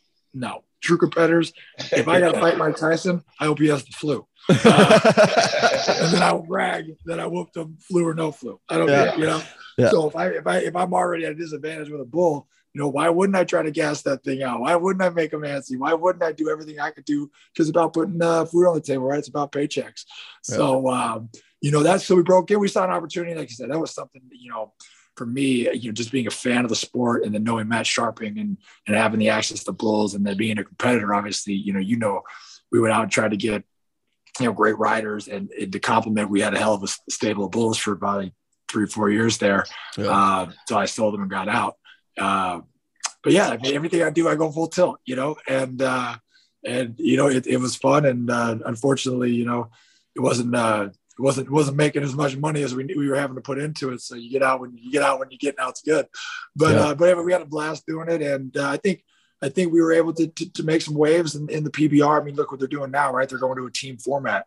Um, you look, you know, obviously you, you, you got out, but you you look at just the dynamics you try to teach. That's you know you, you were young of trying to teach you know about your body right what how, how are you gonna how do you how do you prepare your body such a violent sport right you got to take care of your body you got to you got to get to the to the next the next rodeo and, and, take full advantage of when you're on top. So uh, you know, yeah, it was fun, man. It was just you know one of those things too, just trying to pass on you know what people had taught me and and and being able to get some of those legends that I grew up watching in the PBR stuff like that too back involved with with with having coaches and, and having mentors and stuff like that because I think that's that's where people lose it. You know, as professionals in team sports, we see it all the time um, you know, because because we're with our coaches daily. But a lot of individual sports and you know, bull riding, you know, just that, you know, you're kind of on your own, right? You're left to your own devices to yeah. to be able to uh, to create that, and, and you see guys get into slumps, and it's like, you know, why, right? Mm-hmm. And sometimes you just need an outside perspective to really, oh man, your your elbows here, you're too far here, right? You're leaning coming out the gate, you're anticipating too much. Um, and and and just give back. And, and then again, that's why if you look at those top guys and consistency, right? What is greatness? Consistency. So that was that was the kind of our whole our mindset with the PBR and and stuff like that. You know, we were already going to be there bucking bulls, and so we were like, man, let's let's change it up. Let's have some fun. And uh, and like I said, it was it was it was a fun three, but I guess about three years. And, yeah, uh, yeah, yeah. That was cool. I, and then I saw the wheels. I was like, ah, I got an opportunity to get out, get out. I gotta go, man. Oh no, it was huge for me. And I always, I've, I've told you this before too, but it's like, yeah, you were the first guy to come in and, and want to treat it as, as a professional sport, just like football was. And uh, you had all the different aspects of the workouts and for me the biggest thing was the mindset right? And just like listening to you and, and your your mindset like you're talking in this whole podcast of the way you look at things and the way you treated yourself as an athlete. For me right you, you don't really know we don't get training into that sort of stuff right or, or anything like that. Like you say we're totally on our own. So for me just watching you and learning from you and, and just little things that you would say about you know they would they pbr or whatever would try to get you to do something for free or for for nothing right? And it's like no like you're worth show you you know what you're worth? You're an asset to the sport right? But we never had have have a union or anything like that to ever take care of us. So we're, we're totally on our own. But but with you and i think a lot of guys bought into it as well was was your mindset towards things and that we are worth something and that that uh, we are true professional athletes right? And i think you've seen it change a lot after you came in and out as well yeah, you know, and, and that and that is. I mean, you look at the fighters are going through it right now, right? The, the mm-hmm. fighters are going through fighter pay issues and this, and whether on you how how are you treated, and, and that's it's unfortunate when you when you're in a when you're in a system like that where you're you're part of this circuit, right? Um, because you don't want to again you don't want to bite the hand that feeds you, but mm-hmm. you know to be honest, what the PBR was doing was the same reason why they created the PBR, right? And, and I love Cody and all those guys too, but but they they they went from down here, created the PBR, and now they're the executives trying to make as much money as possible, right? Pissing on the guys, you know, that that are there making the show. And you same way with the contractors, you know, because they're all leased animals. You know, I tried to get a, a, a team contractor. This, I mean, I I offered to, to fund it and pay for it just so we could play for like because, you know, I'm like, there's no way airtime airtime only made I think his high dude his most productive year was like 25 grand, right? Mm-hmm. Uh, but yet, you know, with um, with some of our bulls that we had in the CBR, you know, I'm, I'm pulling fifty thousand dollar checks for winning. You know what I mean? So it's yeah. like, you know, hey, you know, why why why am I making more money bucking bulls over here that aren't as the quality of the PBR, right? Um, and it's again, it's, it's some people I just I think you know, there are sayings, right? The, the pioneers take, take arrows. It's better to be in that second and third wave coming, but you got to have the people that are willing to step out. And and for me, being in, when I'm in a sport, I see that. You know, again, it's about knowing your worth, right? As contractors too, because there's if there's no riders, there's no bulls, there's no there's no there's no PBR, there's no this. So it wasn't, you know, you don't ever want to make waves to where it's like anarchy, but you want people to know their worth and to stand up for, even if it's a thousand bucks, right? It's a thousand bucks you didn't have. Why do it for free? Um, you know, you know, so especially when I learned that you guys, you know, you guys get like a five hundred dollar bonus, and the team hotel is charging you two fifty a night. You're there for three nights already. So uh, you're in the negatives. Yeah, I tried. Like I said, I tried. I tried to get in there and, and get get a team. You know, you know, top, you know, top five bulls at the event. You know, whether you're long round or short round. You know, top five scores, or even do like you know, top three long round, top five overall. So like eight spots were getting paid out. Um, but guys didn't want to pay more for their they didn't want to pay more for their uh, for their tour card. You know what I mean? For yeah. their contracting card.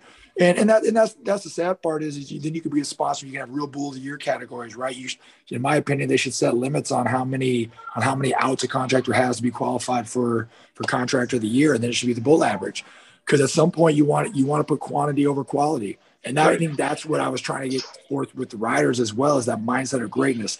Mm. Um, I had a coach tell me one time, like every time we put our hand in the dirt, you win, right? Yeah. Even if you lose, you win. So you might lose a rep, but what are you going to do in your mind to make sure that you can set that guy up for victory the next time? And and that's the difference between. I mean, honestly, that's the difference between rodeo and professional athletes, right? That's the difference between amateur and professional athletes.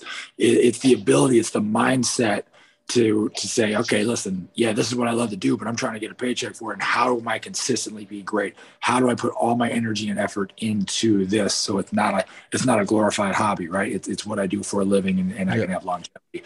And so that's the and that's the mindset we were trying to we were trying to set forth going through there. And hell, we probably pissed some people off along the way, but it was gold. Yeah. Even right now, Jason, like you can hear it, right? Just the way that he's talking. Oh, yeah. It is a shame that it didn't work out because you would have been such a, you know, a huge, huge asset to the PBR. Yeah, it's unfortunate, man. We, you know, it's the CBR, the CBR went, um, you know, I guess, you know, they kind of went belly up.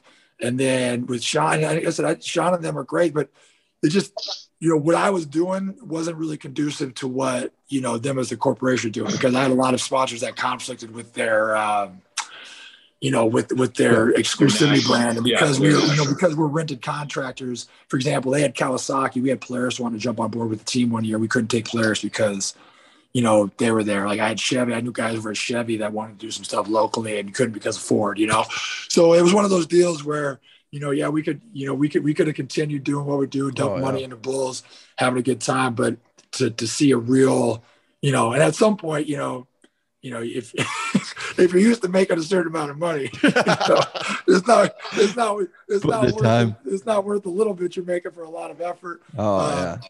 But it was great, you know. So once once airtime got hurt and we retired airtime, you know, we didn't want to.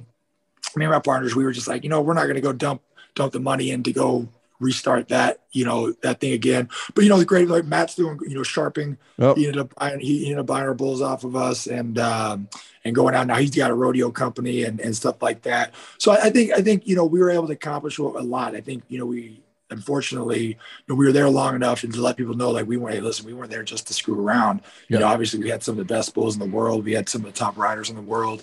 And um and we took care of the guys and, and we had some fun doing it. And uh, obviously the system worked, right? Mm-hmm. Because no. we, yeah. we, we were we were doing good. I mean, we had you know we had some laying furniture. We had some pretty pretty dope sponsors, some nice rigs. We were getting, mm. you know, we were showing the contractors too, like, why are you paying for your trucks, man? You can get that stuff sponsored, right? And uh, and now you know I just you know I was just talking with Susan over at um, at Ariat. She texted me yesterday, and now that you know they're doing the whole uh, the whole team thing in the PBR, so hopefully it works out well for them. Because more importantly, the contractors and the Cowboys need to be to be brought up, right? You know, you can't continue to have you know this level of performance to give to the fans if if these guys down here they can't be comfortable and can't make a living at. It. Yeah, huge man. It was uh, just thinking the whole time while you're while you're talking about all that stuff, but it was. Uh, yeah, one of the coolest times of my life, man. Right, me and Casey Hayes and Jordan Hupp and Airtime yeah. Magic Train. We have Michael Gaffney as our coach. So, oh, dude, great. Yeah, it was. It was we had, it, honestly, it was like full three year. It was fun. I remember you guys coming to Chicago. Like we had a blast. My wife, she's like, man, we were just. I mean, we kind of felt like we were at because I was at three or four rodeos, and then I was doing stuff with the PBR and uh, yeah, uh, there was Airtime. No, air, and then Airtime just. I mean. I remember we were watching. Was, I was playing Philly. I had the whole locker room. We had a, we had a Sunday night game against Philly we were all in the training room watching airtime, trying not to, you know, he, had like a 47 and a half on the first night of the finals. Yeah. We pulled the Brazilian at the end. I was like, oh no, he, he choked him out. He slipped coming out the gates. I think they scored it's like a 43 or some crap. And ended up losing, uh, losing the bull of the year title. I was just like, son of a um, yeah, I had the whole team. Dude, we were out there watching. We were all watching it before the Eagles game. So oh, we went out good. there and smashed the Eagles to get back at it. But man, it was a good time. But again, like I said, I, I, take it as, as, you know, not everything's about you know, you know, for you know, longevity, businesses and careers and stuff like that. But I guess I was hoping I was I was hoping to be able to teach, you know, guys in a sport that I like watching, right? To have an influence of, hey, you know, there's there's a mindset to to create a better opportunity for yourself every time you step on a bull. Yeah. Oh, yeah. That was super cool. And now, obviously, like you say, it they must have liked the idea because the whole system's moving to a team aspect now. So you were just well, ahead of your time, bro. Cool, man. I mean, because you could do drafts, you could do. There's all sorts of things. Oh yeah. Do, Huge. Right. And uh, and now and, and not to mention, you're going to add more money to the pot, right? You're going to get, you know, if they're selling teams, I don't know what they're selling for, but let's just say it's a couple five million. I don't even know. But you know, now you're you know guys that have that kind of money are coming in, which is going to now introduce you guys to a whole different you know realm of of networking and, and sponsor opportunities. So I, am cool to see. I, I, like to see the sport grow. Uh, because you know, to be honest, the shows start get stagnant at some points. You know what I mean? Yeah, yeah. It's, it's kind of the same same story, different uh, different city. Uh, and so to add a new complex element is just going to add, you know, viewership, which is going to add TV money, which is going to add more money to everybody's pocket. Yeah. And I think yeah, too now the guys will have some some leverage, right? Instead of you if there's a complaint or if there's something not going right for the riders, instead of the riders having to deal with it, you go to your team owner who paid those millions of dollars to own that team that you're underneath and they they go to the get, they go get Sean's, that owner will get Sean's attention. Yeah, and, and like I said, and I think, but I think it's just going to be better, right? And hopefully, hopefully they're implementing some sort of healthcare plans. You know what I mean? Like there's yeah. 401k packages, so hopefully they're doing it right. They're setting it up where you know, where there has this stuff. Um, but, uh, but yeah, hey, you know what? Maybe we should all just start a, a PBR uh, eight, you know, pro bull riding, uh, the pro bull rider agents. There we go. Yeah, exactly. There we go. Oh, cool, man. yeah, well, it, was, yeah. like I said, it was, it was a blast, you know, and to get to know the guys and, and yeah. see how everybody's doing and just, you know, uh, and watching you spring forward, you know, having your kids and then doing what you guys are doing now. Um, man, it's cool because that's what life's about, right? It's evolution. It's not being stuck. Yeah. Uh, it, it's the evolution of the thought process. I tell people all the time: if you're not if you're not growing as a human, as a man, then then you're you're stagnant. You're moving backwards. And you know, I'm always trying to learn whether I can be a better husband, better father, better Christian, better anything. Right? If I if I can learn and, and put that forth to something, um, then then then I'm then I'm moving in the right direction. I'm sure if we all asked our wives, we could all be better husbands. I try, I try, I try to win that all pro world every year. See I, how many, how many I can just keep stacking. uh, cool, man. Yeah, well, we could go. We could talk about bow riding forever, but um, I want to ask you. So after the after the Vikings, um, you've talked about it in the media before, but you you thought that your career was over. You signed with um, Chicago uh, after that, and then end up at a Super Bowl. So walk us through why you why you kept playing the game, and then tell us about every kid in the world's dream of playing in the Super Bowl.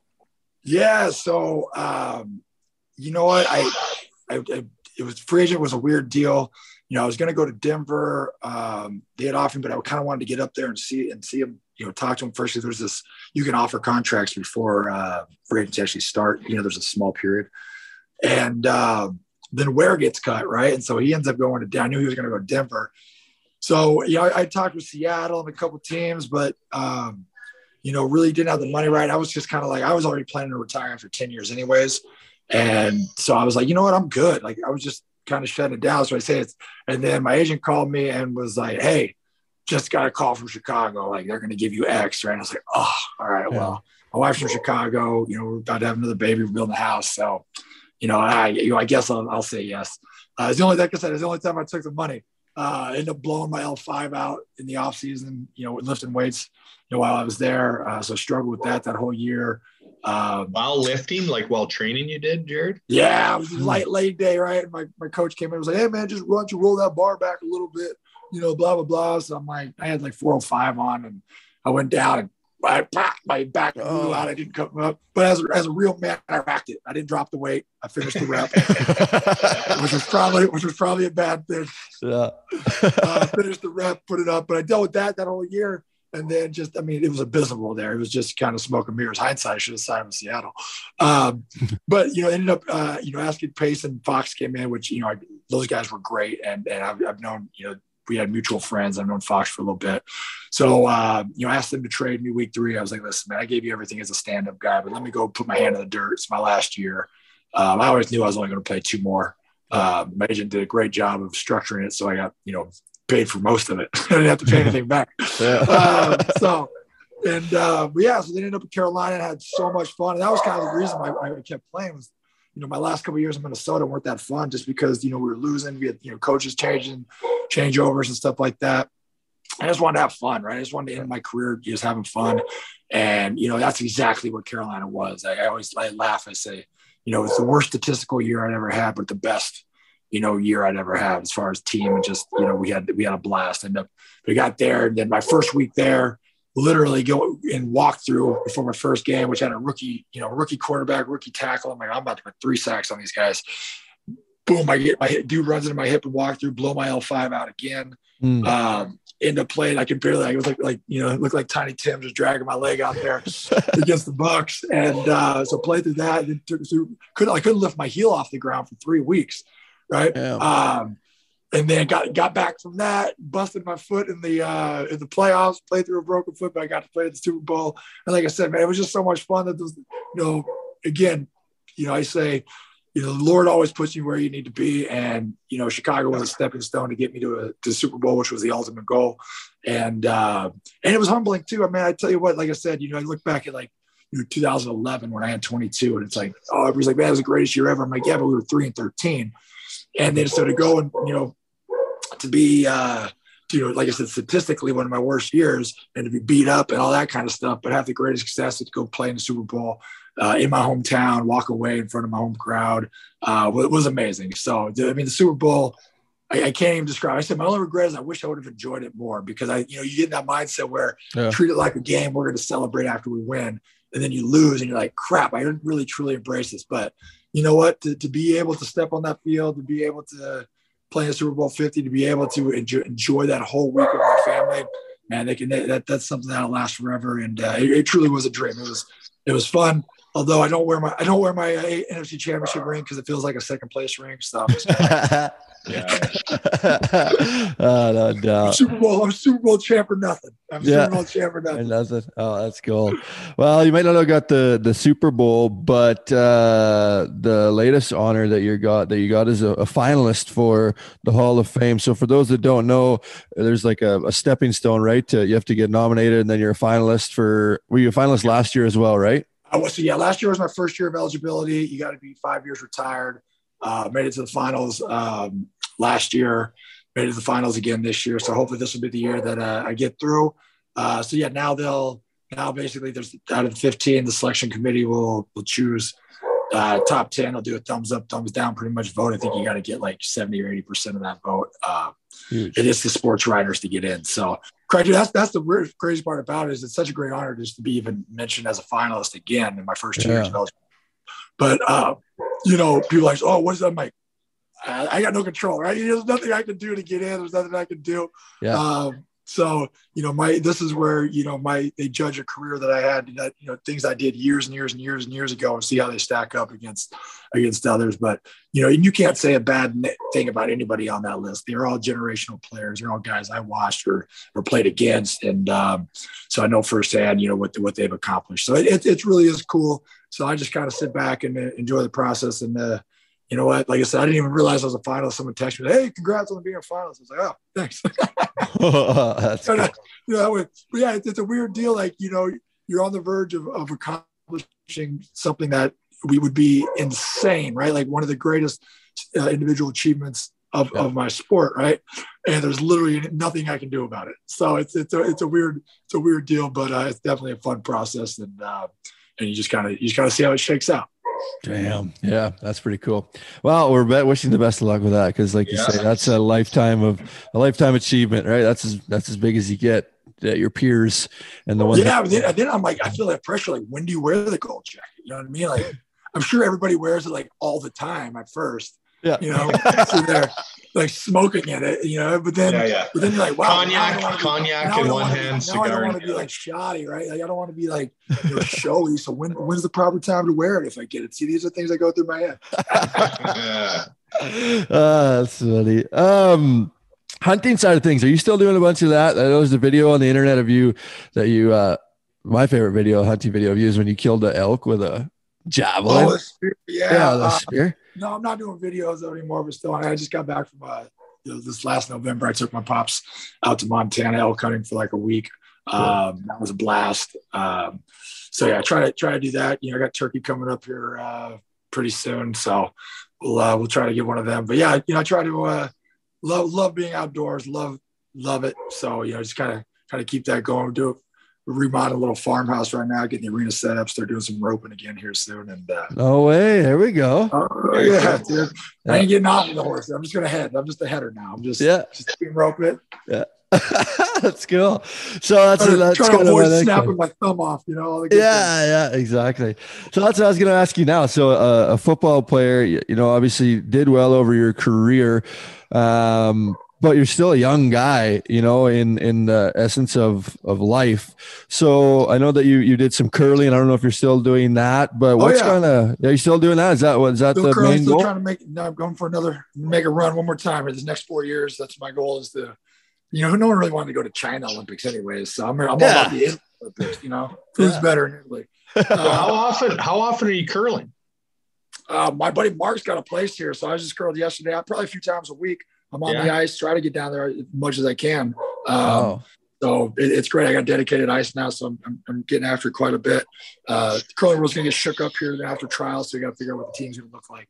But doing that, yeah, man, just got little things here. We still got the restaurant out in Scottsdale. You know, my stepdad and I, we do we we flip homes out in uh, Boise and Idaho.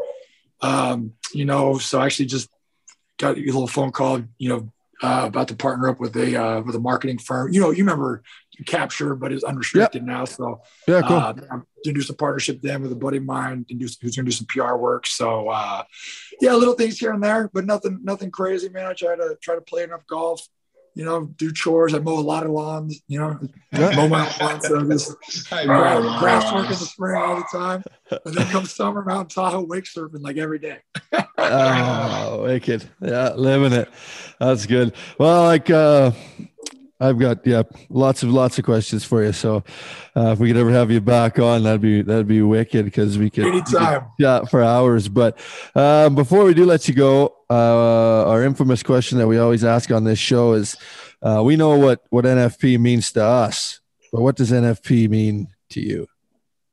Man, it's it's it's it's a mindset, right? It's uh, it's it's not being a victim. You know what I'm saying? Like that victimized mindset of if I can't, I can't, I can't. It's an I do my it's an I can mentality. It's that mentality I was talking about when you put your hand in your dirt or whatever it is that you do, you don't fail. Uh, you know, failure is not an option. I got tattoos on my side that say embrace conflict. And it's a constant reminder never to take the easy way, right? Um, and so that that's what it means to me. It's it's just it just do whatever it takes to get the job done. And that's every facet of life. Boom. Nailed it. Okay, Jared, one more. What about uh, through your career? A guy that's played with with all the greats, with uh, Brett Favre, Tom Brady. Is there a moment in your career that stands out above anyone? I know there's a sweet video of you just annihilating Tom Brady and, and probably every quarterback that played the game, um, or almost setting you know the record for the most sacks in a season. You did so much in your career, obviously. You know, you know, future Hall of Famer. Is there is there one moment or, or one instinct that that stands out in your mind? Oh, you know what, man, it's probably a couple. One, of my first offensive touchdown was pretty awesome. Yeah, that was that was, that was pretty dope. Um, and then I'd say probably my my one and only sack on Peyton Manning. I hit the guy a ton, but um, but when I was able to finally get that dude on the ground, I'm not gonna lie, I relished in that because that guy's a hard dude to sack. And, uh, I it was, it was pretty. Yeah, it was pretty good. Trying to shake some of that cash out of his pockets too. You know? Okay, man. Well, uh, yeah, I just gotta say I owe a lot to you over the years, and and just your friendship means a lot. So thanks for for everything you did. Oh. Thanks for being on this show. My pleasure. Let me know how I can help. Sounds good. All right, this has been our interview with Jared. Ain't nobody gonna tell